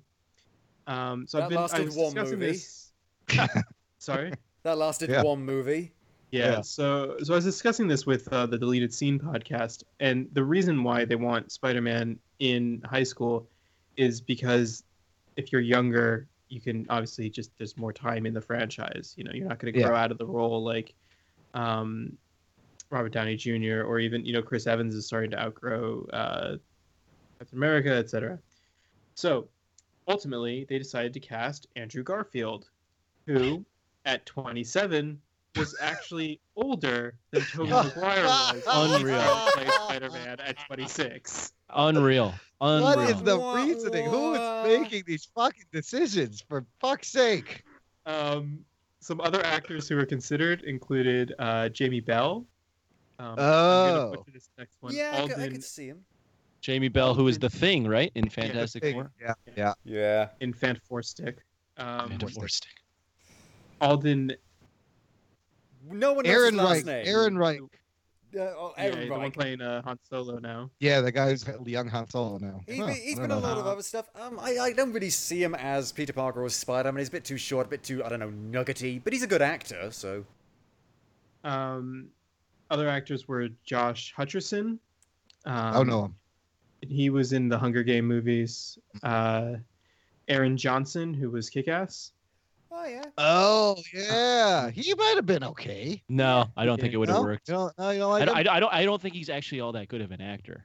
No, no, you may be right. I think Watch he made a better Nocturnal Kick-Ass Animals and prove me Peter Parker wrong. as well. I, th- I think I I- think if he, if because he, if he hadn't been if he had been Spider Man, he wouldn't have been Kick Ass, and I actually really Yeah. like him as Kick Ass. I like him Yeah. as Kick-Ass. I did. Yeah. I thought he was terrible in Godzilla. Oh yeah, oh yeah, because he didn't. Yeah. What did he do? What? And Who the was he? Ventures. Who was he? They, no, they didn't give him much to do. Um, so the other two names were Logan Lerman, who's uh, Percy Jackson, Ah.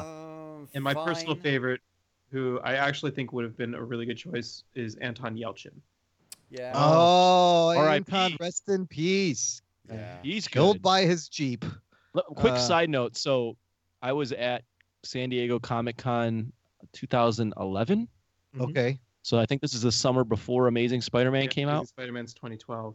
Yeah, and uh, they had a Spider-Man, Amazing Spider-Man uh, panel, and at that time, Andrew Garfield, like they do a question and answer session, and they had a guy dressed up as Spider-Man come up and like ask a question, and then he, he pulls off his mask, and it was Andrew Garfield, and he That's gives this really heartfelt speech where he's like, "This has been my lifelong dream. I know I have a lot to live up to, Tobey." Blah blah blah blah blah, blah. And everyone's just going nuts for this, like really rallying behind the guy, and I was like, at that moment, I was like, I'm in. This guy's Well, yeah. he's my got new Peter passion. Parker.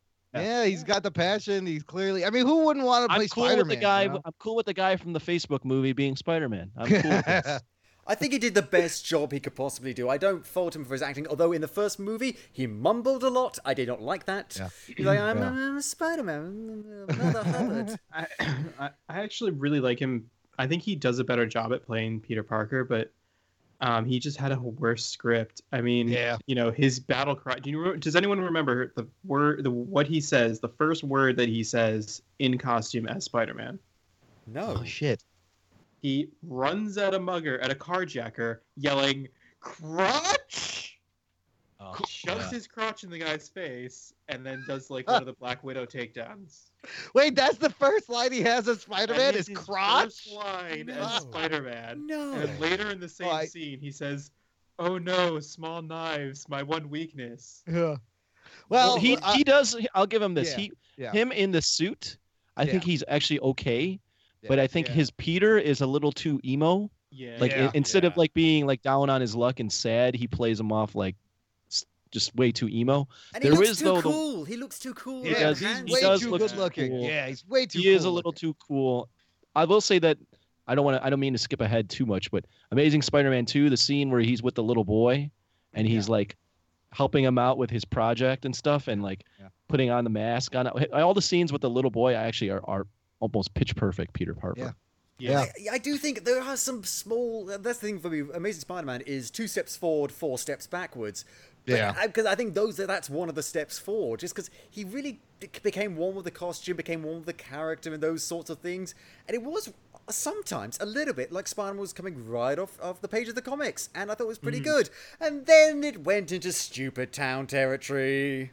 Yeah, I mean, Tobey played the be- per- great geeky nerdy Peter, and Garfield played the great snarky Spider-Man in costume. Like if that you could combine those. Uh, Tom you know, Holland- Holland, will get in who Holland. knows? Tom Holland almost is nailing both of those things now. So, um, yeah. Anyway, I'm gonna push forward to one last thing about that movie, which I thought was interesting, and then we'll go to uh, Amazing Spider-Man 2: Electric Boogaloo. Yeah. Um, so originally in um, early 2010, it was reported that both Mary Jane and Gwen Stacy would appear in the film. Yeah. I. Um, so other actresses who were considered um, for Gwen Stacy, and it's unclear from some of these whether they were considered for Gwen Stacy or Mary Jane. Uh, but they include Lily Collins. Oh no, Who's that? a Uh, bad actor. A bad actor. That's who, that's who a shitty actor. She was Um, the most recent thing she was in was um the rules don't apply. Uh, she's a redheaded actress. She's a Oh, she's attractive. Yeah, Yeah. I could see She's her as actually doing a play up the road from me now. Um, other These are MJ potentials. These are Yeah. Gwen Stacy potential. Oh, Okay. Gwen Stacy potential. okay. Um, so there's Olivia Lovibond, who Who the is fuck is that? um, she's in Sherlock. She plays Oh. Kitty. Oh, Or not Sherlock. She's in uh, Elementary. She oh, plays Kitty. oh, I was I was excited Yeah. for a second there, and then you said elementary. Oh dear, She's Elementary's better than Sherlock. Anyway, it's a Uh, better Imogen Sherlock character than Sherlock. Okay, the rest is crap. Sherlock has a good framework for Sherlock. Elementary has a better Sherlock character with Jonny Lee Miller. I think Elementary's just better as a whole. Imogen Poots, uh, Teresa Palmer. um, Teresa Emma Palmer would be good. Roberts. Emma Roberts. Emma Roberts. Emma Roberts would have been good. Yeah. Um, Mary Elizabeth Winstead. Eh, maybe. Yeah. Um, she's good. Mia Wasikowska, the Alice in Alice in Wonderland. Oh, oh, she's good when she's not in Alice in Wonderland. Yeah. And um, actually, I think this would have been a really good one. Dianna Agron uh, from Glee. Oh, yeah. See, Maybe. I, I I liked Emma Stone. I like Yeah. Emma Stone. I actually, I think Emma Stone was great. I also think it's really funny that they cast a blonde as Mary Jane in the first trilogy, and they pla- cast a redhead at Right. sorry, Yeah, they've blonde as switched a it. redhead in the first one, and then a And did they, redhead as uh, a blonde second one. I mean, their chemistry was great. Were they an item because of this movie or before this Yeah, so movie? they got they got together during filming of this movie. Ah, they they stayed did. together for the filming of the second one, and they I think they've since broken up. I mean, it's a completely different movie when it's just the two of Their them. doing their chemistry is actually really Amazing. good. That's I think Yeah. where you see uh, not only their chemistry and their their acting prowess, but like where Marc Webb might be best is just Yes. those little character Yeah, moments like that. absolutely. Yeah, yeah. Um, Oh, I'm sorry, I didn't take us to the Bahamas of hiding places. so uh, for Spider-Man 2, Amazing Spider-Man 2, Electric Boogaloo, Uh-huh. um, and I will only refer to the movie as such. Good, Um, good. Listen, that is an insult to break into because that's a fantastic movie. Also made by the Cannon Group. God. Oh, that was Um, canon. Breaking the rules.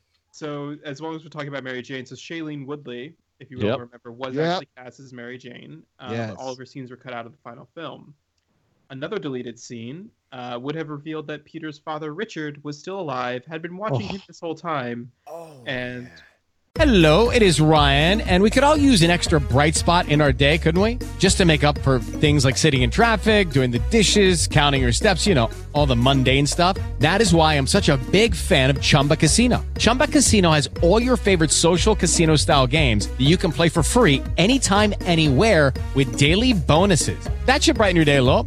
Actually, a lot. So sign up now at chumbacasino.com. That's chumbacasino.com. No purchase necessary. VGW Group. Void were prohibited by law. See terms and conditions. 18 plus. uh, yeah, I've seen that scene. It's terrible. Uh, I- no, so here's the thing: is that I've also seen it. The acting in it is phenomenal. Both the Oh. guy playing his the dad, Yeah. Andrew Garfield, when his reaction to him being alive, it's very well done. The scene itself is stupid and pointless and weird and wrong, but in terms of acting quality, I'd almost recommend it. I'm not going to, but I'd almost Yeah. recommend it. I you mean I mean I've said this before. Nobody gives a fuck about Peter Parker's parents. You're No one gives a fuck! Completely. Why with the coin and the subway and the what the fuck? The- Not the even in untold- comics. It doesn't work. The untold mystery never needs to be told. No one asked No, the exactly. question. Don't give us No. the answer. yeah, nobody cares. What are you Um, doing? People didn't even care when it was announced in the comics. Like it happened. People were Yeah. like, "Oh, okay," and then Yeah. they moved on. Well, well, the, here's the here's one other factor of why it, it sucks so bad that they did that is Peter Parker's whole appeal is he's like the everyman, right? He's just Yeah. he happened to, he was there at the wrong place at the wrong time or the right place at the right time. Who knows? Right. Whatever whatever you consider his powers, a gift or a curse. But he's he's just a New York kid. Hmm. What Yep. this what two these two films did is they said no, he's not just every kid. His dad has been fucking with his genetics this entire time. He Yeah. is the only person that could have ever been Spider-Man, Yeah. which is exactly against everything Spider-Man is. I mean, I think stop. Think about like Spider Gwen. Like that. Yeah. That whole story of that is Gwen gets bitten instead of Peter. And, like, Alternate, yeah. You know, that's the whole point that you're trying to make. That like it could have literally just been anyone. It just happened to be him. Right. But instead, the movies were like, no, his dad was a geneticist, and Yeah. he, he fucked with his genetics so much that it could have been, it only could have been Peter Parker and Peter Parker only that we would be Spider-Man. Because it right, it was like tied to Parker blood. It had to Right. be his own blood to be activated. They kind of Yep. did Yeah. fucked it up in the comic books too when they introduced Ezekiel, who was like a father totem, and he said there's a spider totem, and you were always meant to be chosen. And I was like, no, no, this is supposed to be. You're There's making no- it not special. No destiny here. Let's- Yeah. Anyway. I, I- I Um, don't mind if it's like ambiguous, like maybe it's your destiny, maybe not. I think that ties in. But at the same Yeah, time, I they- think if you're going yeah. to pick one, pick non-destiny. yes. Yeah. yes. Um, so Webb stated that he wanted to create a universe. This is a quote. He wanted to create a universe that could not only withstand but could anticipate future storylines while also working in and of itself for one movie. And I personally think that this movie failed on all accounts for that. Yeah. They're still trying to create the universe without him now. Yeah. Um, oh, we're gonna do the Sinister Six. We're really gonna do the Sinister Six. Yeah. no, really, guys, we're gonna do the Sinister Six. Uh, it's all no, we're not- building not up to the gonna- Sinister Six. No, we're not. Um, so here's just some other like quick fun facts about this. Um, Emma Stone actually wrote the graduation speech that Gwen gives early in the film. Oh, wow, she wrote Uh, it Pretty good speech, actually. Yeah. It is uh, the first Spider-Man film to be filmed entirely in New York State, and it was also the biggest budget film to be filmed entirely in New York State. Um, Wow. J. Jonah Jameson is referenced several times within the film, but did not appear as the studio felt that no other actor could measure up to J.K. Simmons' performance. Which was the True. only smart decision they ever made. It's, it's Yeah. really is. Simmons did actually offer to reprise the role, but ultimately the character was cut. Mm. Okay.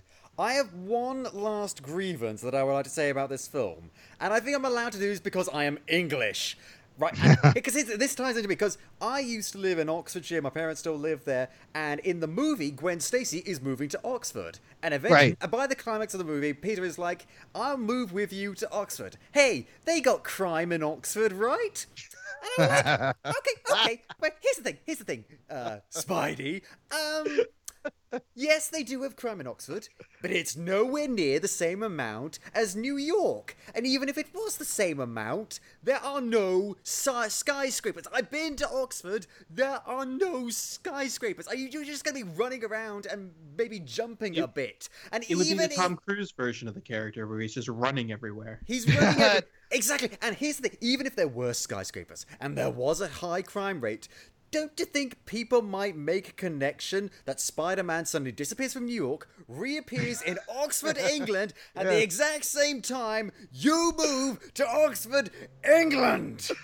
I'd have loved this. it was Gwen Stacy. I would have loved the scene where he he goes there and he just steps out and he's like, ah, shit, there's no fucking buildings here. What am I, I gonna used to- do? I used to think Imran overthought things to be critical, Yes. But Scott Merridew takes the Merridew. cake. I'm Holy with you, crap! Merridew. I'm with you. He's got a good point though. You don't think anybody would notice? That didn't make any Um, sense. That is a rabbit hole in that man's brain. That is awesome. I've made my point. I can let this movie go now. I'm setting it adrift across the sea on a Norse funeral, and I'm setting it Come alight on. with a flaming arrow. Nobody like Alright. Jamie Foxx. He's hilarious Jamie, I love you, Oh. Spider-Man. Now I hate you. for no reason. I don't know. I don't know why movie? Jamie Foxx went with the decision of I'm gonna act like I'm in a Joel Schumacher film. Yeah. Well, He's literally like straight out of Batman and Robin, like the way he Yeah. acts. Yeah, no sympathy for also, the guy. It was fun awesome. fact: Jamie Foxx is the first black actor to portray a Spider-Man villain, and if you think about it, there haven't been a lot of black villains in Spider-Man. the in- in Prowler. superhero films. Uh, what about No, no, no, Rocket in superhero Racer? films in general. Rocket Racer. Merridew pulls out the No, no, Rocket no. Racer. Oh I'm shit, saying that's awesome. in films, Yeah. there haven't been black actors who have played superhero villains. Oh yeah. Oh, I mean, villains. We had Michael Clarke Duncan as Kingpin. There you go. But very, um, very few. I'm saying. Yeah. Um, Could we count Steel, like Shaquille O'Neal, as the villain of his own movie? Just 'cause I hate him. Could we Yes, do I that, think please? Yeah, I, th- I think I'll give you that one. Um, so when this film was released in cinemas, it included a mid-credits teaser for X-Men: Days of Future Past. Remember that? remember this? Did. I Yeah. forgot about Oh. that. This is because um, director Marc Webb violated a contract with Fox to make a film for them after The Amazing Spider-Man, so that he could return for The Amazing Spider-Man 2. In return, Sony agreed to promote Fox's X-Men film for free. The scene I thought that was, odd. was also footage from the film itself odd. with um, Mystique as Stryker in Vietnam. And it's actual footage from the film as opposed to like a trailer or anything else. Weird. That was strange. Remember seeing that. Weird. Yeah, Yeah. my last my last fun fact about this film. So I just want to get through this film because I don't like talking about the film itself. Sony Um, is basically like uh, so humiliated at this point. Its film division is falling apart. They're desperately trying to hold on to it. They're doing Venom now. They're doing Black Cat and, and any. I basically. this isn't gonna happen. uh, I, I'm just gonna stop film division. Um, so my last fun fact about the film is that uh, Amazing Spider-Man 2: Electric Boogaloo is the only Spider-Man film where the villains don't ultimately discover that Spider-Man is Peter Parker. So neither Oh. Electro or Rhino ever learn Spider-Man's identity. Every other villain in every other Spider-Man film knows They that he's know Peter he's Spider Man. Yeah, yeah. yeah, and it looks like in Homecoming, a lot of people know the Peter is Spider Man. Apparently, Yeah. Ah, yes. Homecoming, we're here. We're finally here. Could this be the one? We're we're not there yet. Damn you, David, you tease! Well, in 2013, damn it. So, Amazing Spider-Man 2 came out in 2014, but in 2013, Sony announced the Amazing Spider-Man 3 and 4 and set dates um, of 2016 and 2018 for the films. Wow, in addition confident. to Amazing Spider-Man 3 and 4, there would have been a Sinister 6 where the rel- lineup would have been Rhino, Vulture, Ock, Morbius, the Vampire, Kraven, and either Mysterio or the Chameleon. Really, There was also- Morbius? Morbius, really? He's the one. Which one of these doesn't fit? He's hinted at in uh, Amazing Spider-Man 2. There's like a file that says like Morbius on it or something. Yeah, the, uh, there was a lot of clues in the Osborn scenes, and you saw shit in the background. You saw like ox arms, and like it was all animal, animal hybrids. I mean, it kind of made sense, but I don't know what they were doing. Uh, there was also going to be a Venom film and a Black Cat, or possibly just another female-led film, which um, all of these died uh, a few months after Amazing Spider-Man 2 came out. Um, which brings us to October 2014, and this is the important part. So apparently, all throughout the production of the first two films, Andrew Garfield had actually been pushing for the Amazing Spider-Man films to cross over with the MCU. Now, five months after the release of uh, Amazing Spider-Man 2, Sony in October 2014, Sony enters into talks with Marvel to share the rights. In 20 in December, Sony is hit by the infamous email hack, which released revealed this to the world. Apparently, at that time, Sony was even rumored to be in talks with Raimi to direct a whole new trilogy. All of this fell through because of the email hack being released. The public outcry to have the film, the rights returned to Marvel, was strong enough to convince everyone to sort of get off their asses and make the deal. You And hear that, February Capers? You can make things happen if you make Yeah. your voices heard. No, you got to learn how to hack computers and leak shit. That's how you make things happen. Yeah. And on February 9th, 2015, Sony, Disney, and Marvel Studios announced a deal to share the rights to the Spider Man films, allowing Spider Man to finally come home and join the MCU. That's amazing. The fantastic image, I don't know if anyone remembers it, but it was just a spider web that spelled out Welcome Home. Oh, yeah. yeah. And it Wow, thanks to hackers. indeed. All thanks to hackers. Like, Yep. imagine if that never happened. They would probably still be in, in negotiations and litigation, and uh, we wouldn't have got uh, Tom Holland in Civil War. Wow, that's crazy. Yeah. So a few more final facts about um, the road to uh, Tom Holland's casting in um, Homecoming. Um, there was actually a really long casting process, if I remember, um, and it was by the time uh, Holland was cast, the finalists included Asa Butterfield Yep. and a whole bunch of other people whose names I don't even recognize. That Um, Ridge kid was also still in yeah, the running. He was still in the running as well. Yeah. Yeah. Um, at 52, Marisa Tomei is the youngest actress to play Aunt May. Yeah. Rosemary Harris was 75 in 2002. Sally Fields was 66 in 2012. And in 2016, when she debuted in Civil War, Marisa Tomei was 52. She's too young. Hmm. She's too young. She looks too young. She doesn't look like Aunt May. I li- no offense to Mr. Tomei. I like her. I think she's a good actor. I'm sure she'll do great in the role. I thought she was pretty good in that brief moment we saw her in Civil War. And maybe she will be completely change my mind and make the oh yeah that's Yeah. Aunt May definitely. But she is too fucking young. She's supposed to be silver haired and elderly and doting.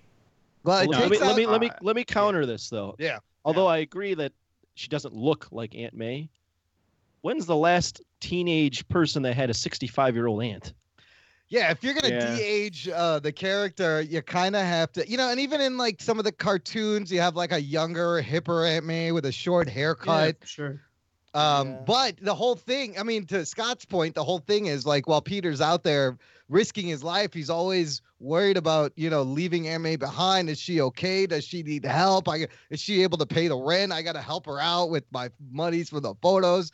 But uh Marisa Tomei's looking pretty good in this. She's pretty, she still looks great. She still looks hot, dude. It's, uh, she looks good in the in some of the pictures. I mean, I, I don't think it's good to. Fo- I mean, I don't like focus on people's physical appearance and stuff like that. But at the same time, like, yeah, but that, I mean, I'm gonna, I'm reserving judgment, even though it doesn't sound like it, until I see the movie. I mean, will it work where like she she's that young, but she still hasn't figured out that her fucking nephew is the Spider Man? Like she can't be as as dumb and innocent And as like an older naive, Aunt May and naive, right? And just buy whatever ridiculous excuse Peter gives her. So I'm sure she'll. Fi- I bet you she'll fucking figure out he's Spider Man by the end of Homecoming. That would make me angry. Mm. All right. Who, who knows? who knows?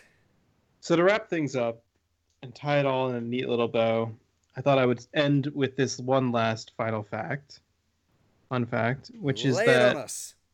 Homecoming is coming out in a couple weeks, and it will be released in the year of that is Spider-Man's 55th anniversary since he was created, marking his sixth film appearance on screen and his first film appearance, first solo film within the MCU, and that is the road to Spider-Man: Homecoming. That's everyone. huge. I mean, this this is an unprecedented thing. Uh, let's. I got one thing that just got posted today. If we want to talk about the future of Sony's plans, and you've heard of these, the Venom and the Silver and Black spin-offs, and Kevin Feige has confirmed that it's not part of the MCU. You got Tom Hardy already cast as Venom.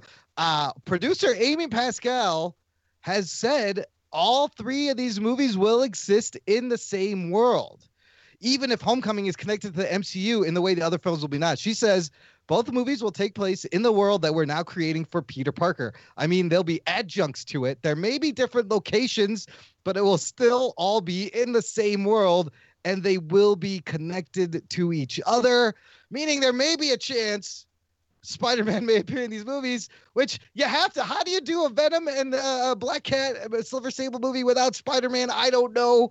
So there's hope. Maybe the, the the Sony's Marvel universe is the most confusing thing ever. I don't know what they're doing. Yeah. This, I- this to me, it reminds me of this uh, perfume ad I saw a couple of days ago. Desperation by Sony Yes. Film Division.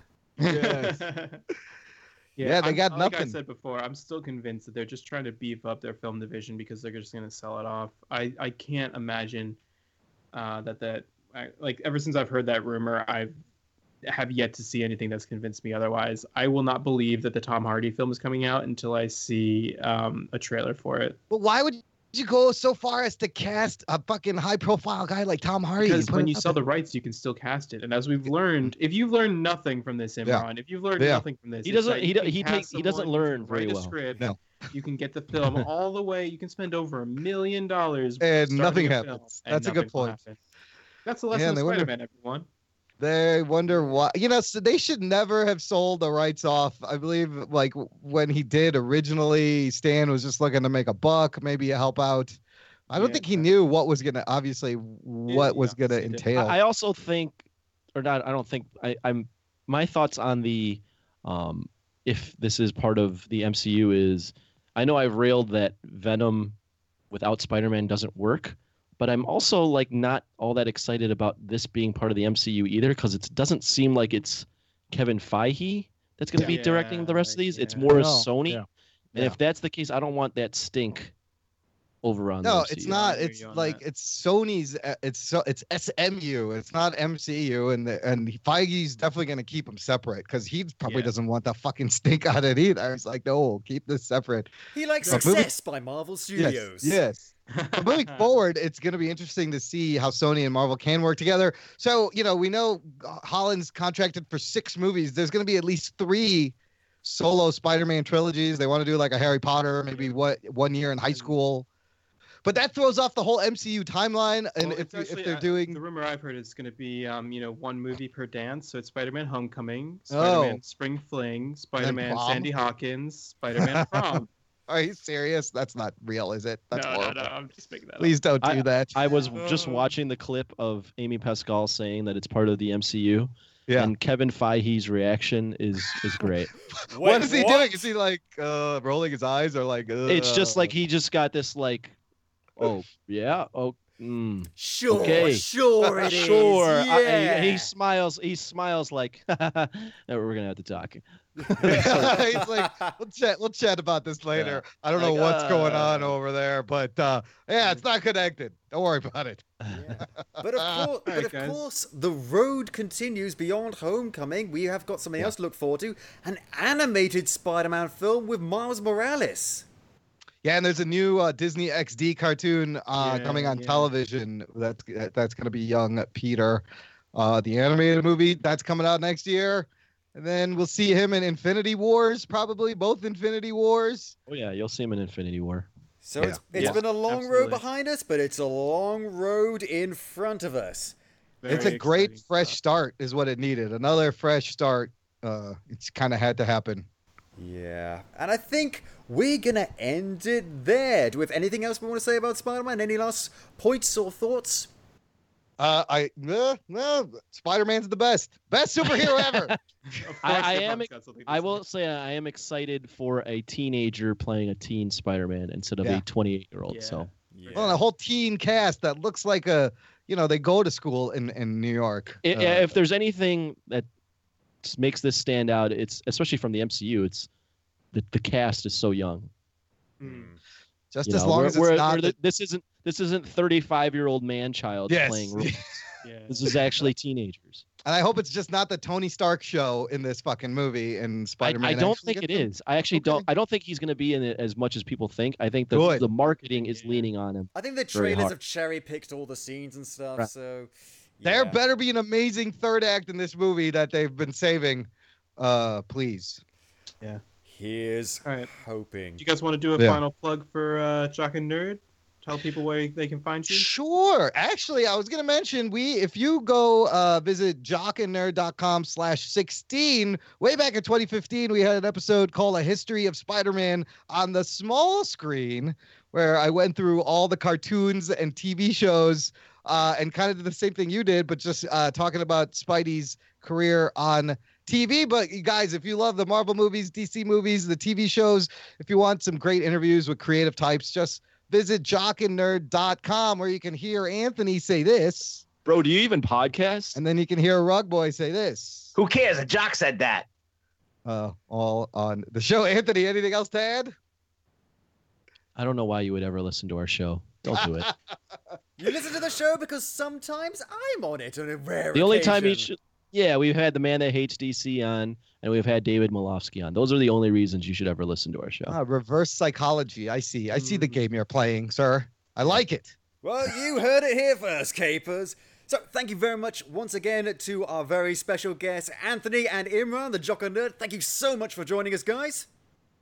Hey, thanks, for having, us. There's Yeah. no problem. And thanks once again to our Generalissimo, David Malofsky. Uh, pleasure as always, Scott. You know that. I know, I know. Every, every time we talk, it's always a pleasure because I'm there. And so, yeah, th- so thank you once again to Dan Harris for our logo. You see that lovely little microphone with my red and blue glasses? That's me on there. Thank you, Dan Harris, for that. And you can listen to the show on iTunes, Podbean, or of course at a place to hang your cape. That's www.ap2hyc.com forward slash podcapers. Make sure you subscribe to us on iTunes or whatever your favorite podcasting app is so you can hear my lovely voice every week.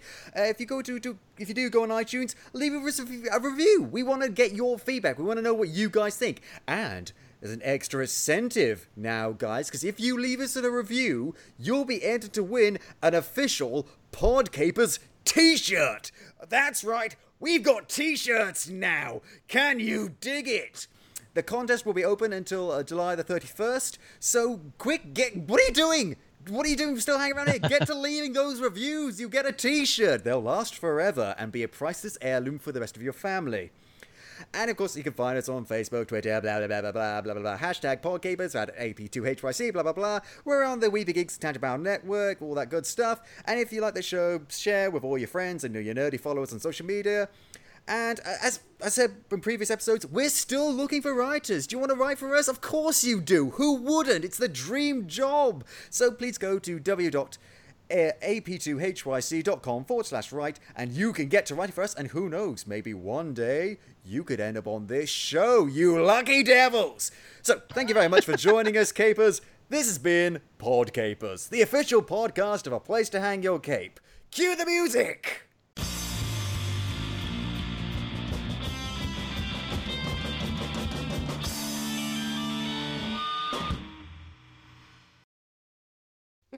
I, I was just laughing the entire time. He's he's anytime he we can get Scott Merridew speaking for more Yes. than like five seconds, like it's awesome. It's hilarious. It really is. I get a little bit carried away. I can't help it. I'm sorry. I need to um, jump off soon, but do you want to do the hear my Andy Serkis story? Oh yes. Sure. I plugged it already, so I feel like it would be a shame if I didn't get to tell it. No, yeah, Um, let's hear it. No, This I don't want to on hear our- it. Alright, I was at the uh, Batman vs Superman premiere last year in in London. Yeah. The European premiere. Humble brag, no no no big deal. wow, oh, at the that's premiere. not something to be proud of. Let's be honest. Yeah, guys. is true, that's- like okay. So I was at the bar beforehand, like across the street from the cinema, and just like grabbing a beer before the show started, and I left my friends to go to the bathroom, and like the bathroom were like down this set of stairs. So I'm going down the stairs, and I like someone's behind me, and I like turn around, and I'm it's it's Andy Serkis, and I'm just like like in my head, I'm like, why the fuck is Andy Serkis here? He's not in this movie. Right. Um, so I turn around and I'm like, "Aren't you?" And he's just like, "Yeah, I am." And he's he's like like he like lit up, and I think it's just because like no one ever probably recognizes him. Right. Most recognizable roles. So I was like, um, "Can I shake your hand?" And he was like, "Sure." And so we shook hands, and then we walked to the bathroom together. and it was really awkward. Oh, nice. You guys nice. peed together? That you peed with Um, Andy Serkis? So Andy's like, you just shook my hand. Now you're gonna follow me to the bathroom. You sick freak. Yeah. Your No, so he pee buddies. He actually had his tux, so he went into the stall and was changing into his tux. Um, and I What was is like, he? Is Oh, he eh, English? You, you knew you were watching him the whole time, weren't you? You No, son. I mean, like, I was like peeing, and I was like, "This feels really awkward." Like, I'm gonna go, and then I like, like- went back upstairs. I saw him a minute later, and he was like in his tux, his family, and I was like, "That was a that was a magical magical moment." I would have asked him if they if they've ever mocapped his dick. That's what I wanted to know. Well, I if anyone ever- could act with their penis, it would be Andy Serkis. It would be Andy Serkis. Is But- he English or American? He's Anybody know? English. He is English. Okay. Yeah, I'd actually that week I'd just been watching old episodes of Spooks. Uh, Scott will know what I'm talking about. It's called MI5. Oh, he's on that. It's um, he's in an episode of that, and I just randomly had been watching that episode. I think if otherwise I wouldn't have recognized him. I mean, that's probably why he was there. He probably lives down the street, and he's like, "I want to go to this. Give me some tickets." That and that Black Panther, like when he's talking to Martin Freeman, it's like Gollum talking to fucking uh, Lord of the. Rings. It's great. He's doing a good Global, uh, global. South Africaner. accent. Yeah, Yeah. yeah. African. I can't do it. I think South uh, more- Africa. South Africa. I think more people are going to start to recognize him now because you're they right. thought I- it was in South America. But he was in Africa then, the whole like time. I, That's pretty I good. mean, I think you're right, but even then, he looks very different in person. Like he's he's uh, short. Uh, Yeah. Is he he really? just- Oh, okay. Yeah. Um, Because like in his live action movies, they're often um, they're often like smaller things, like his directed Yeah, few things. small roles. apes yeah, and Gollums and uh, King Kong. wa- he was the captain in King Kong. Oh yeah, he was, he was also the live action guy. Got his head bitten off or something. Yeah. Wait, with the new the ol- uh Peter Jackson's King Kong, right? Peter Jack. I don't know if he was a captain, but yeah, he Yeah. get he gets eaten by his face. Yeah. Oh yeah, he's in Star Wars. Uh, this guy's done fucking. He's in like all these great movies, and you'd What never do you see know him. about Wakanda? Yeah. I actually I have a El friend who's like um six seven and he Yeah. works uh he was he auditioned to be a stand-in for um Chewbacca Predator. in the, in the Oh, new. Oh. Star Wars and he Oh, also really? cast as Snoke stand-in. Uh, Oh really? Yeah, Whoa. he can't talk about it very much, so he's never actually confirmed that in words to me. But he's like, you know, nodded when I guessed it. Um, Oh. like this was at uh, the same uh, the same Comic Con uh, that uh, we had the Podcapers talk. Uh, I was chatting with him, and he was like, "I'm in a film coming out next year. That's the se- this year. That's the seventh in its franchise." and I think I think Scott, I think it was you. It, it was one of us was just like Fast and Furious. Oh, I would never say that. Come on. I think it might have been Will. So Snoke must have like m- a bigger role in this if they need no, no, a in, stand-in. in the Force Awakens, he was cast as like the the mocap for like sitting in the throne and stuff. Like, cause he's a Oh, so they person. they He's mocapped tall. him and then put somebody else's face on. Yeah, uh, he also was a stand-in for Hagrid in uh, the Harry Ah, Potter. movie. Okay, so he's a big guy. He's, yeah. he's really tall. Like he's a chairperson in the tall person's club here. Wait, there's a tall person's club. Yeah, there's a I'm real thing. treasurer. They have a magazine and stuff. Serkis is five eight. Yeah. Yeah. He's short. He looks taller in film. He does. Yeah. Yeah. Lifts. Same thing that Al Pacino way, uses. um, I got lifts in my Cruise is shoes. Much, is much taller. Who isn't? Tom Cruise. No, he's sh- I knew I knew he was short too. Yeah. Look, Siri can tell you how tall Tom Cruise is. You know who But- else is kind of short? Yeah. Vin Diesel. Really? Really? Like five nine or five. Yeah, like five nine. No. Wow. Yeah. Short. He sounded so tall of the Iron Giant.